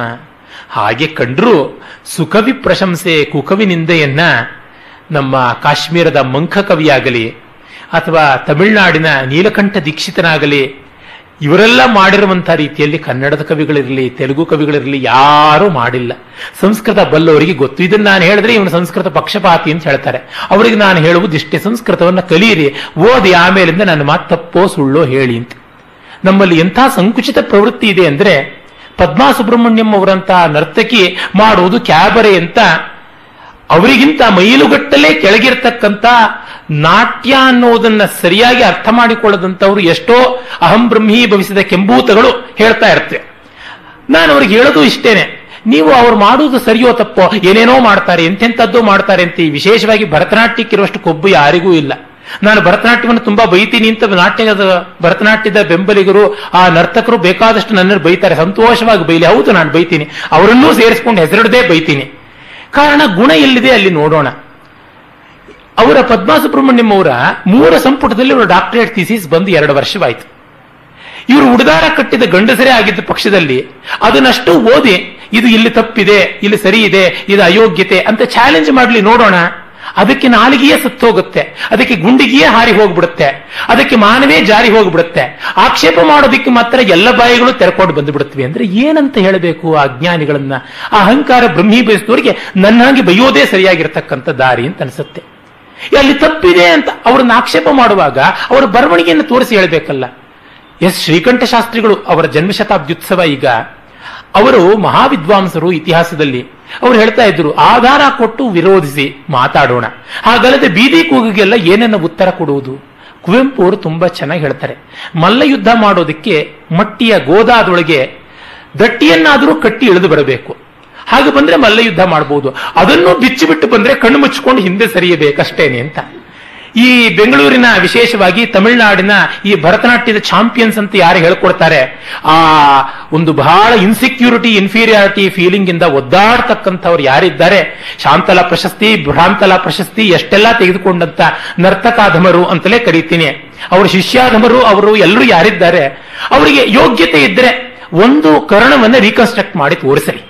ನಾನು ಅವರಿಗೆ ಸಾವಿರ ಪಂಚರತ್ನ ಹೇಳಿ ಸಾವಿರ ಪ್ರದಕ್ಷಿಣೆ ಮಾಡಿ ನಮಸ್ಕಾರ ಮಾಡ್ತೇನೆ. ಅದಕ್ಕೆ ಮಾತ್ರ ಅವರಿಗೆ ಮೈ ಬಗ್ಗೋದಿಲ್ಲ, ತಲೆ ಬಗ್ಗೋದಿಲ್ಲ. ಇದನ್ನು ಮಾತ್ರ ಆಕ್ಷೇಪ ಮಾಡ್ತಾರೆ. ಈ ರೀತಿಯಾದದ್ದಾಗ್ಬಿಡುತ್ತೆ ಈ ಕನ್ನಡದ ವಿಮರ್ಶಕರು ಕೂಡ ಸಂಸ್ಕೃತದ ಬಗ್ಗೆ ಗೂಬೆ ಕೂಡಿಸುವಾಗ ಹಾಗೆ. ಅದೇ ತರಹ ಈ ಆಧುನಿಕ ಕನ್ನಡ ಲೇಖಕರು, ಪ್ರಾಚೀನ ಕನ್ನಡ ಲೇಖಕರ ಬಗ್ಗೆ ಗೂಬೆ ಕೂಡಿಸ್ತಾರೆ. ಅವ್ರು ಹಾಗೆ ಬರೆದಿದ್ದಾರೆ, ಇವರು ಹೀಗೆ ಬರೆದಿದ್ದಾರೆ ಅಂತ. ಅವರ ಬೆಸ್ಟ್ ಯಾವುದು ಅದನ್ನು ನೋಡಿ ಅಂತ ನಾನು ಹೇಳುವಂಥದ್ದು. ಅವರು ಯಾವ ಉದ್ದೇಶ ಇಟ್ಟುಕೊಂಡು ಬರೆದ್ರು? ಈಗ ಗೋಪಾಲಕೃಷ್ಣ ಅಡಿಗರದು ಕಾವ್ಯ ಇವತ್ತು ಎಷ್ಟು ಬಾಳುತ್ತೆ ಅಂತ ಮನೆ ದಿವಸ ಒಬ್ಬರು ಒಳ್ಳೆಯ ವಿಮರ್ಶಕರ ಮನೆಗೆ ಬಂದಿದ್ರು ಕೇಳ್ತಾ ಇದ್ದೆ. ಅವ್ರು ಹೇಳಿದ್ರು, ಬೇಂದ್ರೆ ಪೂತಿ ನರಸಿಂಹಾಚಾರ್ಯ, ಕುವೆಂಪು, ನರಸಿಂಹಸ್ವಾಮಿ, ಇವರು ನಮಗೆ ಇವತ್ತು ಬೇಕಾದಷ್ಟು ಗೋಪಾಲಕೃಷ್ಣ ಅಡಿಗರು ಬೇಕಾಗ್ತಿಲ್ಲ ಅನ್ನುವುದು ಸತ್ಯ ಅಂತ. ಅವರು ನವ್ಯ ಕವಿತೆಯಲ್ಲಿ ತುಂಬಾ ಅಭಿಮಾನ ಇಟ್ಟವರೇನೆ. ಯಾಕೆಂದ್ರೆ ತುಂಬಾ ಸಾಮಯಿಕವಾದದ್ದು, ನೆಹರು ನಿವೃತ್ತರಾಗುವುದಿಲ್ಲ.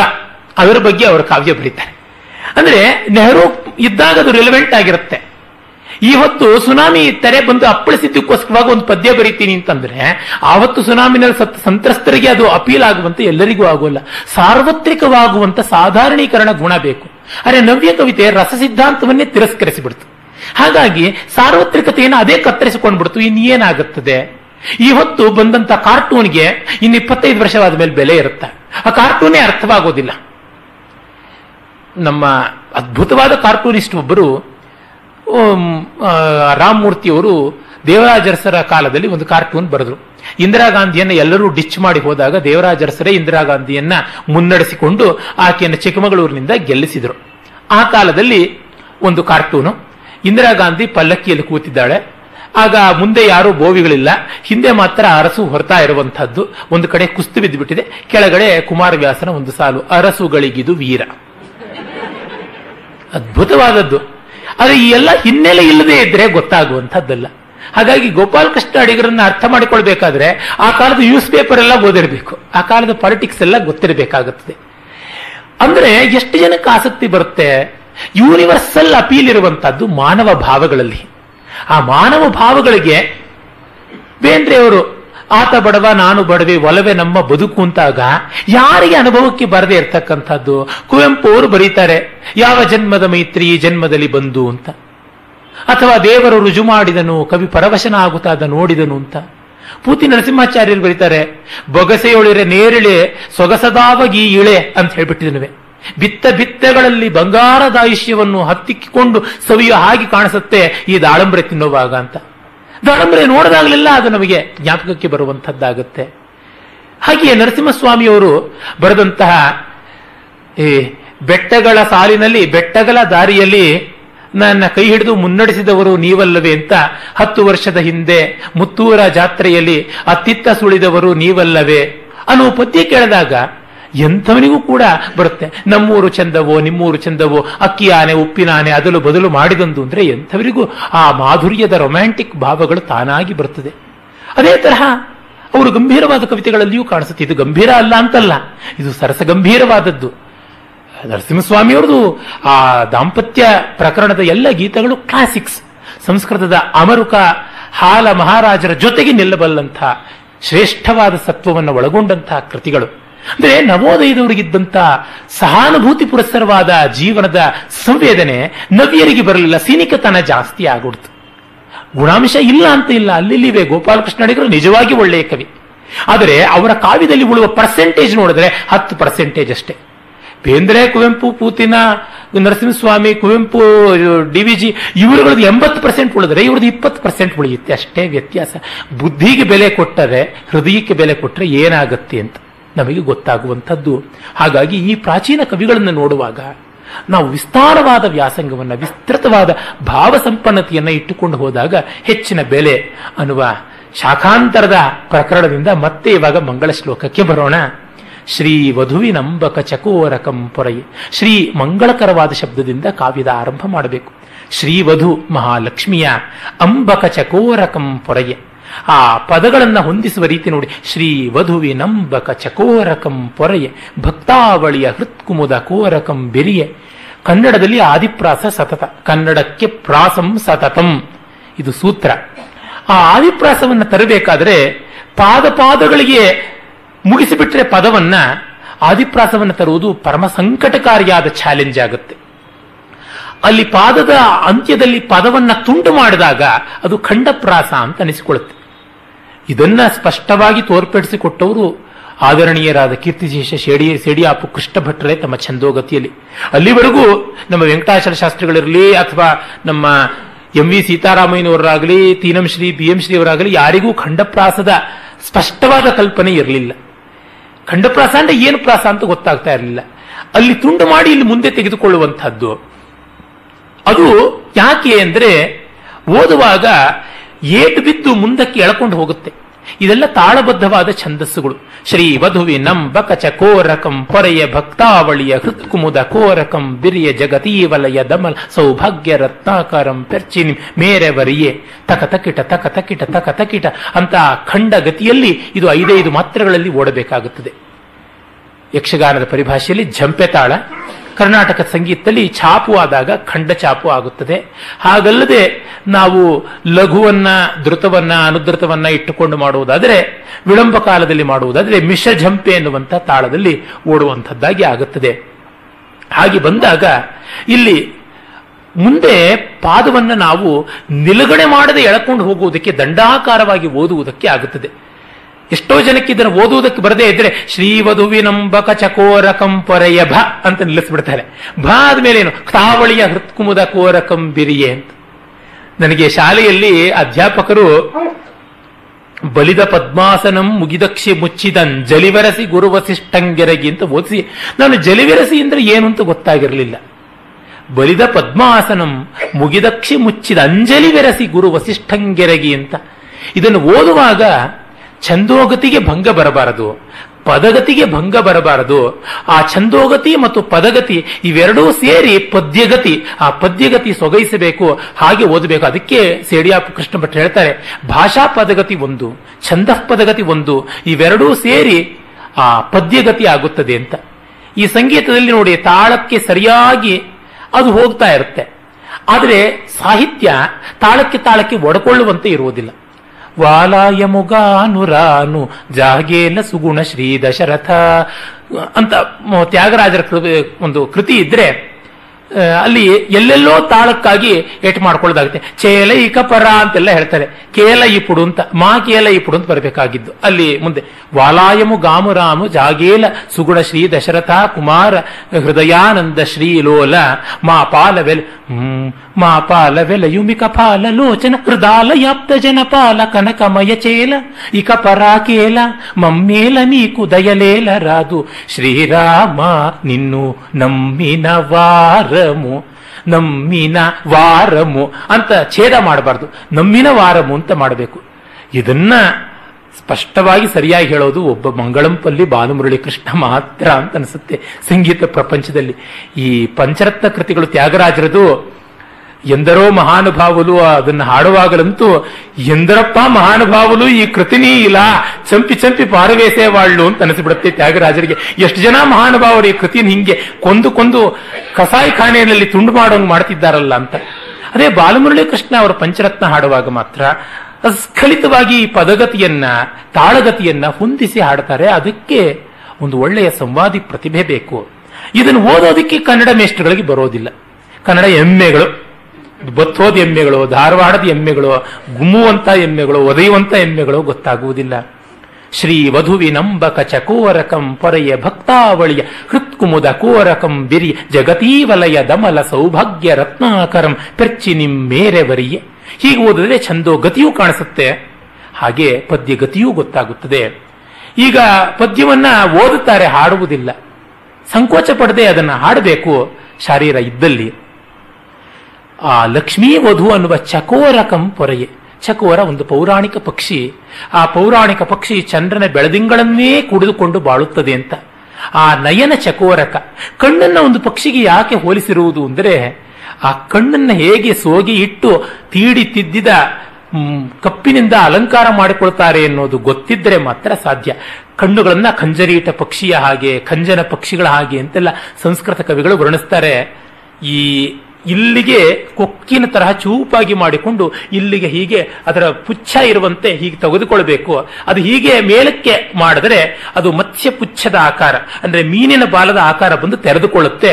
ಹಾಗೆ ಹಿಂದಕ್ಕೆ ತೆಗೆದುಕೊಂಡ್ರೆ ಸೋಗೆ ಹಾಗೆ ಬರುತ್ತೆ. ಅಲ್ಲಿ ಮತ್ತೆ ತೆರೆದುಕೊಂಡ್ರೆ ಅದು ಝಶ ಅದು ಇನ್ನೊಂದು ಜಾತಿಯ ಮೀನು, ಅದರದಾಗುತ್ತೆ.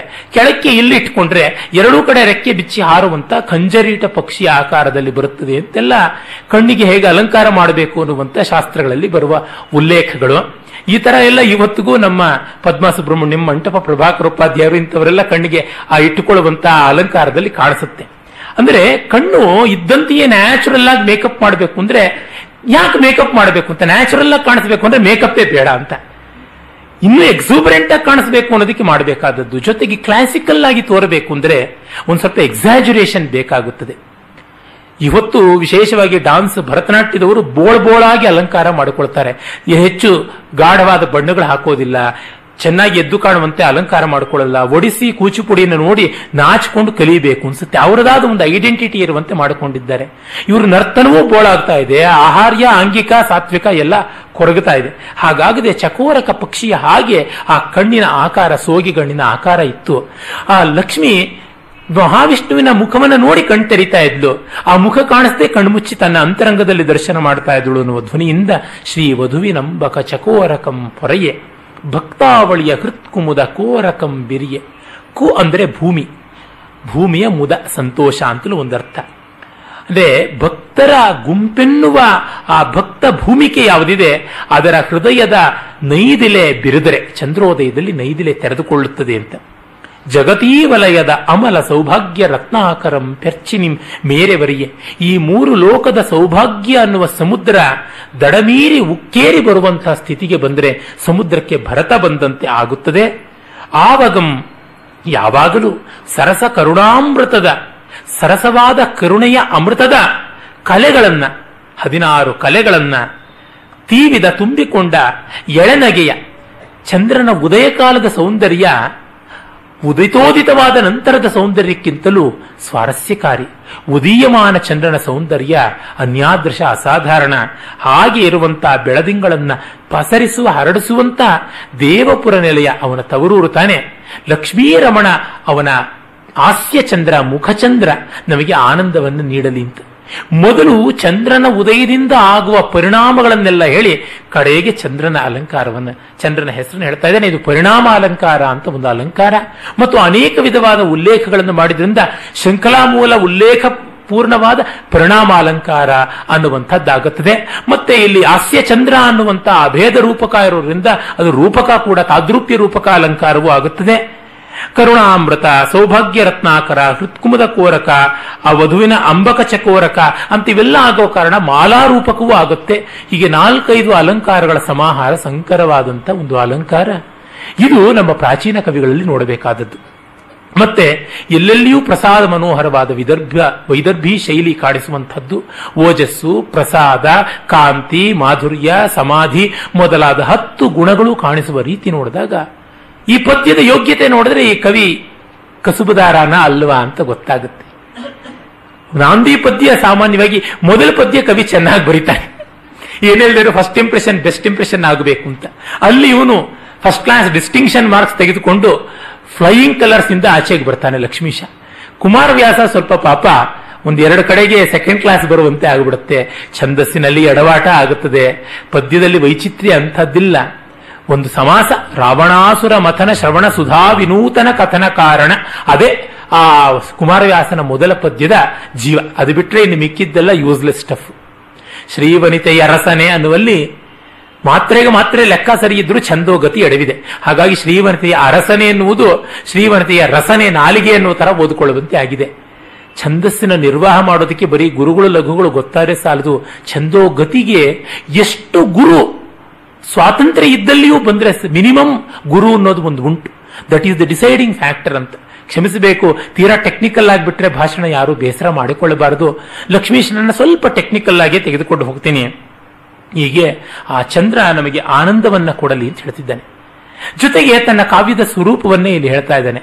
ನನ್ನ ಕಾವ್ಯ ನೋಡ್ರಿ, ಬೆಳದಿಂಗಳಿದ್ದಂಗೆ ಇರುತ್ತೆ ಅನ್ನುವುದು. ಕೃಷ್ಣ ಕಥೆ. ಕೃಷ್ಣ ಚಂದ್ರ ಆದರೆ ಕೃಷ್ಣ ಕಾರುಣ್ಯ ಕಥೆಯಾದ ಕಾರಣ ಬೆಳದಿಂಗಳು ಅಂತ. ಸರಸ ಕರುಣಾಮೃತ ಅಲ್ಲವೇ. ಬೆಳದಿಂಗಳಲ್ಲಿ ಸೂರ್ಯೋದಯದಷ್ಟು ಯುಟಿಲಿಟಿ ಇಲ್ಲ. ಸೂರ್ಯೋದಯದಷ್ಟು ಪ್ರಖರತೆ ಇಲ್ಲ. ದಿನದಷ್ಟು ವೈಭವ ಇಲ್ಲ.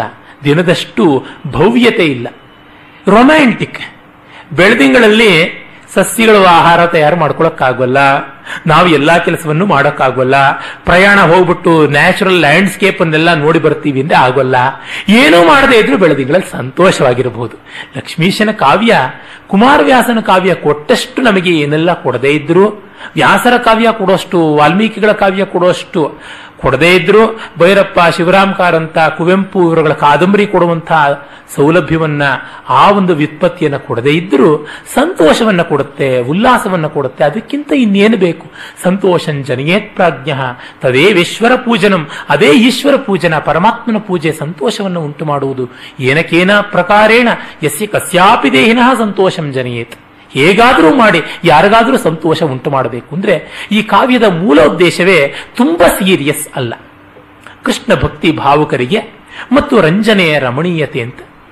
ವಿಶೇಷವಾಗಿ ಸರಳ ಹೃದಯದ ನಿಷ್ಕಪಟಿಗಳಾದ ಚಮತ್ಕಾರ ರಸಿಕರಾದಂತಹ ನಮ್ಮ ಸಾಮಾನ್ಯರಾದ ಆದರೆ ವಿರಾಮ ಇರುವಂತಹ ಜನ ಯಾರಿದ್ದಾರೆ? ಒಳ್ಳೆಯ ಮನಸ್ಸಿನ ಜನ.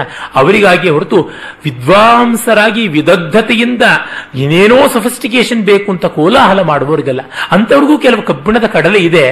ಅರ್ಥದೃಷ್ಟಿಯಿಂದ ಅಲ್ಲ ಶಬ್ದ ದೃಷ್ಟಿಯಿಂದ ಹಾಗಾಗಿ ಈ ಎಲ್ಲ ಉದ್ದೇಶವನ್ನು ಅಲ್ಲಿ ತೋರಿಸ್ತಾನೆ.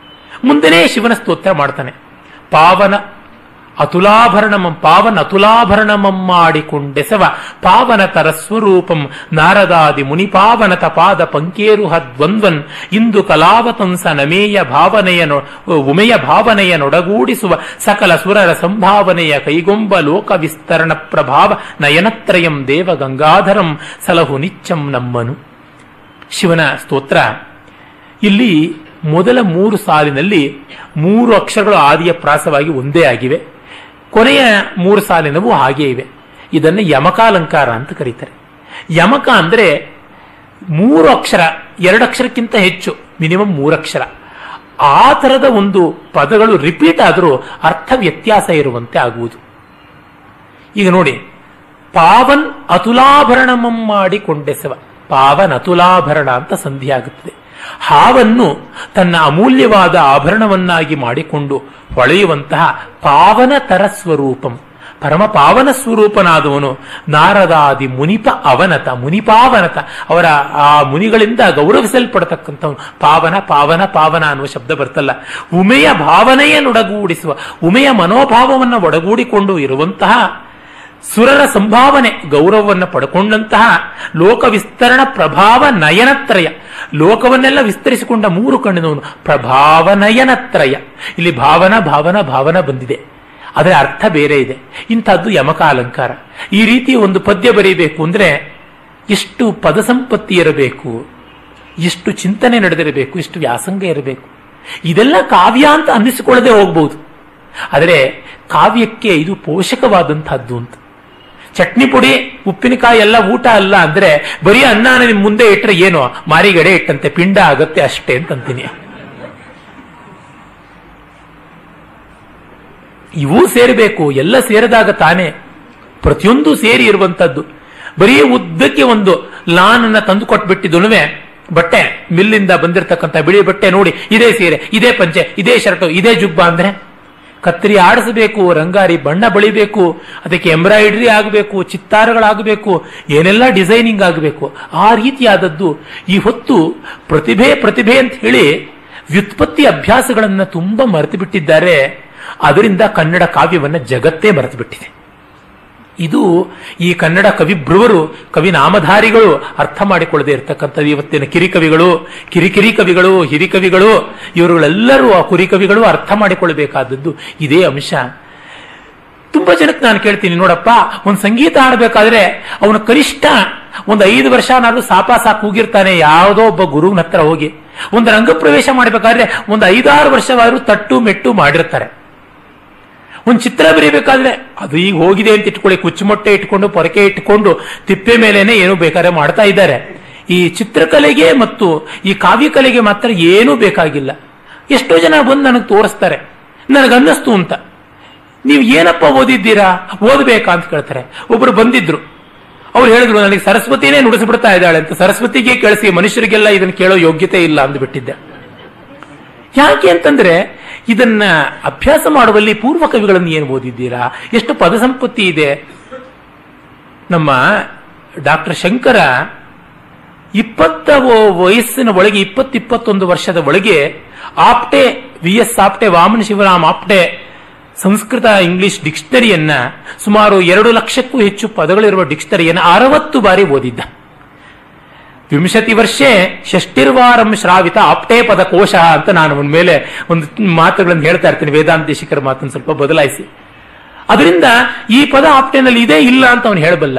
ಪದ ಸಂಪತ್ತಿ ಎಷ್ಟು ಮಟ್ಟಿಗೆ ಇದೆ ಅಂದ್ರೆ ಹಿಂದೂ ಮುಂದೆ ನೋಡಿದ್ರೆ ಇಲಾಜಾಲವಾಗಿ ಪುನರುಕ್ತಿ ಇಲ್ಲದಂತೆ ಪದ್ಯ ರಚನೆ ಮಾಡಬಲ್ಲಂತ ಶಕ್ತಿ ಬಂತು.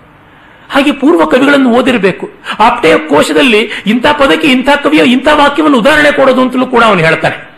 ಆ ಒಂದು ಆಪ್ತೆ ಕೋಶದ ಮೇಲೆ ಒಂದು ಅವಧಾನವನ್ನೇ ಮಾಡಬಲ್ಲಂತ ಶಕ್ತಿ ಉಂಟು. ನಮ್ಮ ಪ್ರಸಿದ್ಧರಾದ ಕನ್ನಡದ ಕವಿ ಇವರು ಬಸಪ್ಪ ಶಾಸ್ತ್ರಿಗಳು ಅಭಿನವ ಕಾಳಿದಾಸ ಅಂತಲೇ ಮುಮ್ಮಡಿ ಕೃಷ್ಣರಾಜ ಒಡೆಯರ್ ಅವರಿಗೆ ಬಿರುದು ಕೊಟ್ಟಿದ್ರು. ಅವರು ಬಸಪ್ಪ ಶಾಸ್ತ್ರಿಗಳು ಕಾವ್ಯವನ್ನ ಬರಿತಾ ಇದ್ರು. ಅವರ ಸಹಾಧ್ಯಾಯಿಗಳಾದ ಸೋಸಲೆ ಅಯ್ಯ ಶಾಸ್ತ್ರಿಗಳು ಬರೀಬೇಕು ಅಂತ ನೋಡಿದ್ರೆ ಇವರಿಬ್ಬರಿಗೂ ಗುರುವಾದ ಬಸವಪ್ಪ ಶಾಸ್ತ್ರಿಗಳಿಗೆ ವಿದ್ಯಾಗುರುವಾದ, ಅಯ್ಯ ಶಾಸ್ತ್ರಿಗಳ ತಂದೆಯೂ ಆದ ಸೋಸಲೆ ಗರಳುಪುರಿ ಶಾಸ್ತ್ರಿಗಳು ಹೇಳಿದ್ರಂತೆ, ನೀನು ಬರಿಬೇಡ ಬಸವಪ್ಪ, ಬರೀಲಿ ಅಂತ. ಯಾಕೆ ಅವನಿಗೆ ಹೇಳ್ತೀಯ ಅಂದ್ರೆ, ಅವನು ಹತ್ತು ಸಾವಿರ ಪದ್ಯಗಳನ್ನು ಕಂಠಪಾಠ ಮಾಡಿದ್ದಾನೆ, ನೀನು ಮಾಡಿಲ್ಲ, ಅದಕ್ಕೋಸ್ಕರ ನೀನು ಬರಿಬೇಡ ಅಂತ. ಒಂದು ಪದ್ಯ ಬರಿಬೇಕು ಅಂದ್ರೆ, ಕನಿಷ್ಠ ಒಂದು ಸಾವಿರ ಪದ್ಯವನ್ನು ಓದಿರಬೇಕು. ಕಂಠಪಾಠ ಮಾಡೋದು ಹಾಳಾಗಲಿ. ಓದಾದರೂ ಇರಬೇಕು. ಇವರು ಸಾವಿರ ಪದ್ಯ ಇರಲಿ, ಸಾವಿರದ ಒಂದು ಪದ್ಯವನ್ನು ಓದಿರೋದಿಲ್ಲ. ಸಾವೇ ಇಲ್ಲದ ಅಮೂಲ್ಯವಾದ ಚಿರಕೃತಿಯ ಒಂದು ಪದ್ಯವನ್ನು ಮೂಸಿ ನೋಡಿರೋದಿಲ್ಲ. ಹಾಗಿರುವವರಲ್ಲಿ ಏನು ಬರುತ್ತದೆ ವ್ಯುತ್ಪತ್ತಿ? ಇವನಲ್ಲಿ ಅದು ಕಾಣಿಸುತ್ತದೆ. ಮತ್ತೆ ಪ್ರಸ್ತುತದೊಳಗೆದ ಮುಂಬೆಳಗದ ಅಮಲದಂತದ ಗಭಸ್ತಿ ನವಪೂರ್ವ ಸಂಧ್ಯಾರುಣಂ ಬಾಳ ವಿನ್ಯಸ್ತ ಸಿಂಧೂರ ಮಂಕುರಿಪ. ಪಂಪಿಸಿಲರೊಡನೆ ಮೂಡನು ಮೂಡುವ ಎಳನೇಸರೆಸವ ಮಸ್ತಕದ ಮಣಿಮಕುಟಮಾಗಲು ದಯಾಚಲದ ವಿಸ್ತಾರದಂತೆ ಭದ್ರಾಕೃತಿಯೊಳಪ್ಪುವ ಸಮಸ್ತ ಸಿದ್ಧಿ ಪ್ರದಾಯಕ ವಿನಾಯಕ ಮಾಳ್ಪುದೆಮಗೆ ನಿರ್ವಿಘ್ನತೆಯನು. ನೋಡಿ ಸಿದ್ಧಿ ಪ್ರದಾಯಕ ವಿನಾಯಕ. ಆ ಅಲಿಟ್ರೇಷನ್ ಯಾವ ತರ ಪ್ರದಾಯಕ ವಿನಾಯಕ ಅನ್ನುವ ಆ ಗುರುಲಘುಗಳ ವಿನ್ಯಾಸವಾಗಲಿ ಸಮಾನ ಶ್ರುತಿಯ ಪದಗಳಾಗಲಿ. ಪ್ರಸ್ತುತ, ಗಭಸ್ತಿ ವಿನ್ಯಸ್ತಮಸ್ತ ಕವಿಸ್ತಾರ, ಸಮಸ್ತ ಈ ರೀತಿಯಾದ ಪ್ರಾಸಗಳ ನಿರ್ವಾಹ ಮತ್ತು ಅಲ್ಲಿ ಗಣಪತಿಯ ಸ್ತೋತ್ರ ಮಾಡುವಾಗ ಅವನು ಹೇಗೆ ಅಂತಂದ್ರೆ ತಲೆಗೆಲ್ಲ ಸಿಂಧೂರ ಹಚ್ಚಿಕೊಂಡಿದ್ದಾನೆ. ಇಲ್ಲಿ ಪುಸ್ತಕದಲ್ಲಿ ಸಿಂಧೂರ ಅಂತ ಪ್ರಿಂಟ್ ಆಗಿದೆ. ತುಂಬಾ ಜನ ಸಿಂಧೂರ ಅಂತಲೇ ಹೇಳ್ತಾರೆ. ಒಂದು ಸಿನಿಮಾ ಹಾಡು ಇದೆ, ಸಿಂಧೂರ ಪ್ರತಿಮೆಯು ನೀನು ಅಂತ. ಮಂದಾರ ಪುಷ್ಪವು ನೀನು, ಸಿಂಧೂರ ಪ್ರತಿಮೆಯು ನೀನು ಅಂತೆಲ್ಲ ಕೂಡ ಅದು ಮಹಾಪ್ರಾಣವಲ್ಲ, ಸಿಂಧೂರ ಅಲ್ಪ ಪ್ರಾಣಿ ಪಾಪ. ಸಿಂಧೂರ ಅಂತ ಹೇಳಬೇಕು. ಸಿಂಧೂರ ಆನೆ, ಸಿಂಧೂರ ಆನೆಗೆ ಹಚ್ಚುವಂತ ಗಜಮಂಡನಂ ಅಂತಲೇ ಕರೀತಾರೆ. ಸಿಂಧೂರವನ್ನು ಇಲ್ಲಿಗೂ ಹಚ್ಚಿಕೊಳ್ತಾರೆ. ಸೌಭಾಗ್ಯದ ಸಂಕೇತವೂ ಹೌದು. ಆ ಆನೆಗೆ ಕುಂಭಸ್ಥಳಕ್ಕೆ ಸಿಂಧೂರ ಹಚ್ಚಿದ ಕಾರಣ ಅದು ಕೆಂಪಾಗಿರುತ್ತೆ. ಅಲ್ಲಿ ರತ್ನ ಮಾಣಿಕ್ಯಗಳ ಮಕುಟವನ್ನು ಧರಿಸಿದ್ದಾನೆ. ಅದು ಹೇಗೆ ಕಾಣಿಸ್ತಾ ಇದೆ ಅಂದ್ರೆ ಉದಯಾಚಲದ ಮೇಲೆ ಏಳ್ತಾ ಇರುವ ಸೂರ್ಯ ಬಿಂಬದ ಹಾಗೆ ಕಾಣಿಸ್ತಾ ಇದೆ. ಗಜಮುಖನ ಮುಖವೇ ಒಂದು ಉದಯಾಚಲವಾದರೆ ಉದಯಾಚಲದ ಮೇಲೆ ಬಿದ್ದ ಕೆಂಬಿಸಿಲ ಹಾಗೆ ಆ ಸಿಂಧೂರದ ಲೇಪನ ಕಾಣಿಸ್ತಾ ಇದ್ರೆ ಅವನ ಕಿರೀಟ ಉದಯಿಸುವ ಸೂರ್ಯನ ಹಾಗಿದೆ. ಅಂತಹ ಆ ಗಣಪತಿ ನಮಗೆ ಭದ್ರಾಕೃತಿಯ ಮಂಗಳವನ್ನ ಉಂಟು ಮಾಡಲಿ. ಅಂತ ಹೇಳ್ತಾ ಮಂಗಳದ ಮುಂಬೆಗಳು, ಮುಂಬೆಳಗು ಮತ್ತು ಅವನ ದಂತಗಳೇ ಸೂರ್ಯನ ವಿಶಾಲವಾದ ಕಿರಣಗಳು ಎಂಬಂತೆ ತೋರ್ತಾ ಇದೆ ಅಂತ ಹೇಳಿ ಸರಸ್ವತಿಯ ವರ್ಣನೆಯನ್ನ, ಸ್ತೋತ್ರವನ್ನು ಮಾಡ್ತಾ, ದೇವರ್ಕಳಿಂ ಸೇವ್ಯನಾದ ಅಜನ ಪಟ್ಟದರಾಣಿ ವರದೆ ಕಲ್ಯಾಣಿ ಫಣಿವೇಣಿ ವಾಣಿ. ಇವೆಲ್ಲ ಲಕ್ಷ್ಮೀಶ್ನಲ್ಲಿ ತುಂಬಾ ಸಿಂಪಲ್. ಹೀಗೆ ಅಂದ್ರೆ ಬರುವಂತಹದ್ದು ಅವನಲ್ಲಿ. ತುಂಬಾ ಜನ ಈ ಪ್ರಾಸ ಹಾಕೋದ್ರೊಳಗಾಗಿ ವಿಶೇಷವಾಗಿ ನಮ್ಮಲ್ಲಿ ಸಂಗೀತಗಾರರು ತಾವು ವಾಗ್ಗೇಯಕಾರರಾಗಬೇಕು ಅಂತ ತೆವಲ್ ಹತ್ತಿಸ್ಕೊಂಡವರು ಬಹಳ ಜನ. ಒಬ್ಬರು ವೈಣಿಕರಿದ್ದರು. ಅವರಿಗೆ ಪಾಪ ಪದ್ಯ ರಚನೆ ಮಾಡಬೇಕು. ಪದ್ಯ ಅಂದ್ರೆ ಈ ಕೃತಿಗಳ ರಚನೆ ಮಾಡಬೇಕು ಅಂತ. ಸರಿಗಮ ಪದನಿಸ ಅಂತ ಸಾಯಿಂದ ಶುರು ಮಾಡಿಬಿಟ್ಟು ಸಮಸ್ತ ವಂದಿತೆ ಅಂತ ಶುರು ಮಾಡಿದ್ರು. ರೀಗ್ ಏನು ಮಾಡಬೇಕು ಅಂತ ಗೊತ್ತಲ್ಲ, ರಿಕ್ತಪಾಣಿ ಅಂತ ಹೇಳಿಬಿಟ್ರು. ಅನ್ನಪೂರ್ಣೆ ಮೇಲಿನ ಕೃತಿ, ನನಗೆ ಅವ್ರು ಹೇಳಿದ್ರು. ಗಣೇಶ್ ಅವರೇ, ರೀ ಅನ್ನೋದಕ್ಕೆ ನನಗೇನು ಸಿಗಿಲ್ಲ, ರಿಕ್ತಪಾಣಿ ಅಂತ ಹೇಳಿದ್ದೀನಿ. ಏನರ್ಥ ಅಂತ. ರಿಕ್ತಪಾಣಿ ಅಂದ್ರೆ ಖಾಲಿ ಕೈಯೋಳು ಅಂತ ಅರ್ಥ. ಹೋಗಿ ಹೋಗಿ ಅನ್ನಪೂರ್ಣೆ ಕೈಯನ್ನೇ ಖಾಲಿ ಮಾಡಿಬಿಟ್ರೆ ನೀವಿನ್ನೆಂತ ಬಕಾಸುರ ಸ್ವಾಮಿ ಅಂತಂದೆ. ಆಮೇಲೆ ಹೇಳಿದೆ, ನೋಡಿ, ನೀವು ಒಳ್ಳೆ ವೈಣಿಕರು, ದೇವರು ಕೊಟ್ಟಿರೋದು ಒಳ್ಳೆ ವೀಣೆ ನಿಮ್ಮ ಕೈಗೆ. ನಿಮಗೆ ಸಾಹಿತ್ಯ ನಿಮ್ಗೆ ಹೇಳಿ ಮಾಡಿಸಿದ್ದಲ್ಲ, ಅದೆಲ್ಲ ನಮ್ಮ ಪ್ರಾರಬ್ಧಕ್ಕೆ ಬಿಡಿ. ನಾವು ವೀಣೆ ಹಿಡ್ಕೊಂಡ್ರೆ, ನೀವು ಪುಸ್ತಕ ಹಿಡ್ಕೊಂಡ್ರೆ ಆಗೋದು ಏನೂ ಇಲ್ಲ. ಒಬ್ಬ ಅಯೋಗ್ಯನಾದ ವೀಣಾಕಾರ ಬಂದ, ಒಬ್ಬ ಅಯೋಗ್ಯನಾದ ಸಾಹಿತಿ ಬಂದ ಅಂತ ಆಗುತ್ತೆ. ಹಾಗಾಗಿ ಡೋಂಟ್ ಎಕ್ಸ್ಚೇಂಜ್ ಅವರ್ ಪ್ರೊಫೆಷನ್ಸ್ ನಾನು ಬೇಕಾದ್ರೆ ನಿಮಗೆ ಬರ್ಕೊಡ್ತೀನಿ. ನನ್ನ ಹೆಸರು ಹಾಕ್ಬೇಡಿ, ನಿಮ್ಮ ಹೆಸರಲ್ಲೇ ನೀವು ಮಾಡ್ಕೊಳ್ಳಿ. ಈ ಅವಿವೇಕ ಉಪದ್ಯಾಪಗಳು ಮಾಡಬೇಡಿ ಅಂತ ಹೇಳಿದೆ ನಾನು. ಅಂದ್ರೆ ಅಲ್ಲಿ ಪರಿಶ್ರಮ ಇಲ್ಲದೆ ಕೈ ಹಾಕಿ ಬಿಡುವಂಥದ್ದಾಗುತ್ತೆ. ಅವರು ಈ ತರ ಮಾಡ್ತಾರೆ. ಸಂಗೀತ ಟೆಕ್ಸ್ಟ್ ಬುಕ್ಸ್ ಅಲ್ಲೆಲ್ಲ ಬರೀತಾರೆ, ಸ್ವರ ಸಾಹಿತ್ಯ ಅಂತ. ಇಂಥ ಸಾಮಗಾನ ಲೋಲೆ ಅಂತ ಬರೆದು ಬಿಟ್ಟಿದ್ದಾರೆ ಸಾಮ ಗ ಅನ್ನುವಲ್ಲಿ ಮಾತ್ರ ಸ್ವರ ಸಾಹಿತ್ಯ ಇದೆ. ನಲೋಲೆನಲ್ಲಿ ಏನೂ ಇಲ್ಲ. ಸಾಮಗಾನಿನಿ ಅಂತಂದ್ರೆ ಆಗತ್ತಷ್ಟೇನೆ. ಈ ತರ ಆದ್ಯಂತ ಸ್ವರ ಸಾಹಿತ್ಯವನ್ನ ನಮ್ಮ ಸಂಗೀತ ಪ್ರಪಂಚದಲ್ಲಿ ತುಂಬಾ ಕಡಿಮೆ ಮಾಡಿರುವಂತಹದ್ದು ಅದು ಕಷ್ಟ ಕೂಡ ಆಡುವಂಥದ್ದು ಅದಕ್ಕೆ ಬೇರೆನೆ ಬೇಕು. ನೀ ಸರಿ ಮಾಪ ಮಾನಿನಿ ಏ, ಮಮ ಧಮನಿ ಧಮನಿ ನೀ ಈ ರೀತಿಯಾಗೆಲ್ಲ ನನ್ನ ಧಮನಿ ಧಮನಿಗಳಲ್ಲೂ ನೀನೇ ಇದ್ದೀಯಾ? ನನ್ನ ರಕ್ತನಾಳಗಳಲ್ಲಿ ನೀನೇ ಇದ್ದೀಯಾ? ನೀನು ಸರಿಯಾಗಿರ್ತಕ್ಕಂಥವನು ಸಮ ಗಮಾಪ ಗಾಗ ಧ ಮಾಪಾರಿ ಮಾಪಧಾಮನಿ ಸಾಮರಿ ಮಾನಿನಿ ನೀಪ ಸಮಗಾಮ ಸಮಾಸಮ. ಇದು ಸ್ವರವಲ್ಲ ಸಾಹಿತ್ಯ. ಈ ಥರದ್ದು ಮಾಡುವ ಶಕ್ತಿ ಇದ್ರೆ ಪರವಾಗಿಲ್ಲ. ಇಲ್ಲದೆ ಇದ್ರೆ ಏನೋ ಯಾಕೆ ಮಾಡಿ ಅವಲಕ್ಷಣ ಅಂತ ಇದ ತುಂಡು ತುಂಡು ಶಬ್ದಗಳನ್ನು ಇಟ್ಟುಕೊಂಡು ಎಷ್ಟೋ ಜನ ನಮ್ಮ ವಾಗ್ಗೇಯಕಾರರು ಮಹಾಕವಿಗಳು ಅನ್ನುವಂತೆ ಮೆರೀತಾ ಇದ್ದಾರೆ. ಖಂಡಿತ ಸಂಗೀತದಲ್ಲಿ ಸಾಹಿತ್ಯ ನೋಡಬೇಡಿ. ಅವರು ತ್ಯಾಗರಾಜರೇ ಇದ್ರು. ಏನು ಪ್ರಯೋಜನವಿಲ್ಲ. ರಾಳ್ಳಪಲ್ಲಿಯವರು ಹೇಳ್ತಾರೆ, ನಾನು ತ್ಯಾಗರಾಜರನ್ನ ಸಾಹಿತ್ಯಕ್ಕಾಗಿ ನೋಡಬೇಕಾಗಿಲ್ಲ.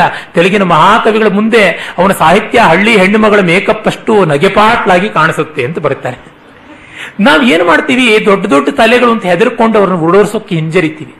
ದೊಡ್ಡವರು, ಎಲ್ಲಿ ದೊಡ್ಡವರು ಅಲ್ಲಿ ಗೌರವ ಕೊಡಬೇಕು. ಎಲ್ಲಿ ಅಲ್ವೋ ನಿನ್ ಜಾಗ ಇಲ್ಲಪ್ಪ ಅಂತ ಹೇಳಿ ಕೂಡಿಸ್ಬೇಕು. ತಪ್ಪಲ್ಲ. Don't blow your client him burst out ಅಂತ ಒಂದು ಇಂಗ್ಲಿಷ್ನ ಗಾದೆ ಇದೆ. ಅದನ್ನ ನಾವು ನೋಡಬೇಕು. ತ್ಯಾಗರಾಜರ ಸಂಗೀತಕ್ಕೆ ಗೌರವಿಸಬೇಕು. ಅವರ ರಾಮಭಕ್ತಿ ದೊಡ್ಡದು ಅದರಿಂದ ಅವರಿಗೆ ಮೋಕ್ಷ ಸಿಕ್ತು. ನಮಗೇನು ಸಿಕ್ಕಿದ್ದು ಮೋಕ್ಷ? ಆದರೆ ಅವರ ಸಂಗೀತ ಮಾತ್ರ ಕೇಳಿದವರಿಗೆ ಎಲ್ಲರಿಗೂ ಸಂತೋಷ ಕೊಡುವಂಥದ್ದು. ಇದು ರಾಳ್ಳಪಲ್ಲಿಯವರ ಮಾತು. ರಾಳ್ಳಪಲ್ಲಿ ಅನಂತಕೃಷ್ಣ ಶರ್ಮರು ಅಂತ ನಿರ್ಭೀಕವಾದ, ಪ್ರಾಮಾಣಿಕವಾದ, ನಮ್ರತೆ ಇದ್ದರೂ ಸೋಗಲಾಡಿತನದ ಠಕ್ಕು ವಿನಯ ಇಲ್ಲದೆ ಇರತಕ್ಕಂಥ ವ್ಯಕ್ತಿ. ಇಂತಹ ಒಂದು ಸರಳ ಸುಂದರವಾದ ಶಬ್ದಗಳು ಇಂತಹ ಕವಿಗಳಲ್ಲಿ ಬಹಳ ಸಹಜ ಸಹಜವಾದದ್ದು, ಸುಲಭವಾದದ್ದು. ಅರೆ ಮುಂದೆ ನೋಡಿ, ಕನ್ನಡದಲ್ಲಿ ಅವನು ಮಾಡುವ ಚಮತ್ಕಾರ. ಕಾವ್ಯಮಿದು ಭುವನದುಳ್ ಸಕಲ ಜನರಿಂದೆ ಸುಶ್ರಾವ್ಯಮಪ್ಪಂತೆನ್ನ ವದನಾಬ್ಜದಲ್ಲಿ ನೀನೇ ವ್ಯಾಪಿಸಿರ್ ದಮಲ ಸುಮತಿಯಂ ತಾಯನಗೆ. ತಾಯೆ ನಗೆಗೂಡಿ ನೋಡಿ ತಾ ಎನಗೆ ತಾಯೆ ನಗೆಗೂಡಿ ನೋಡಿ.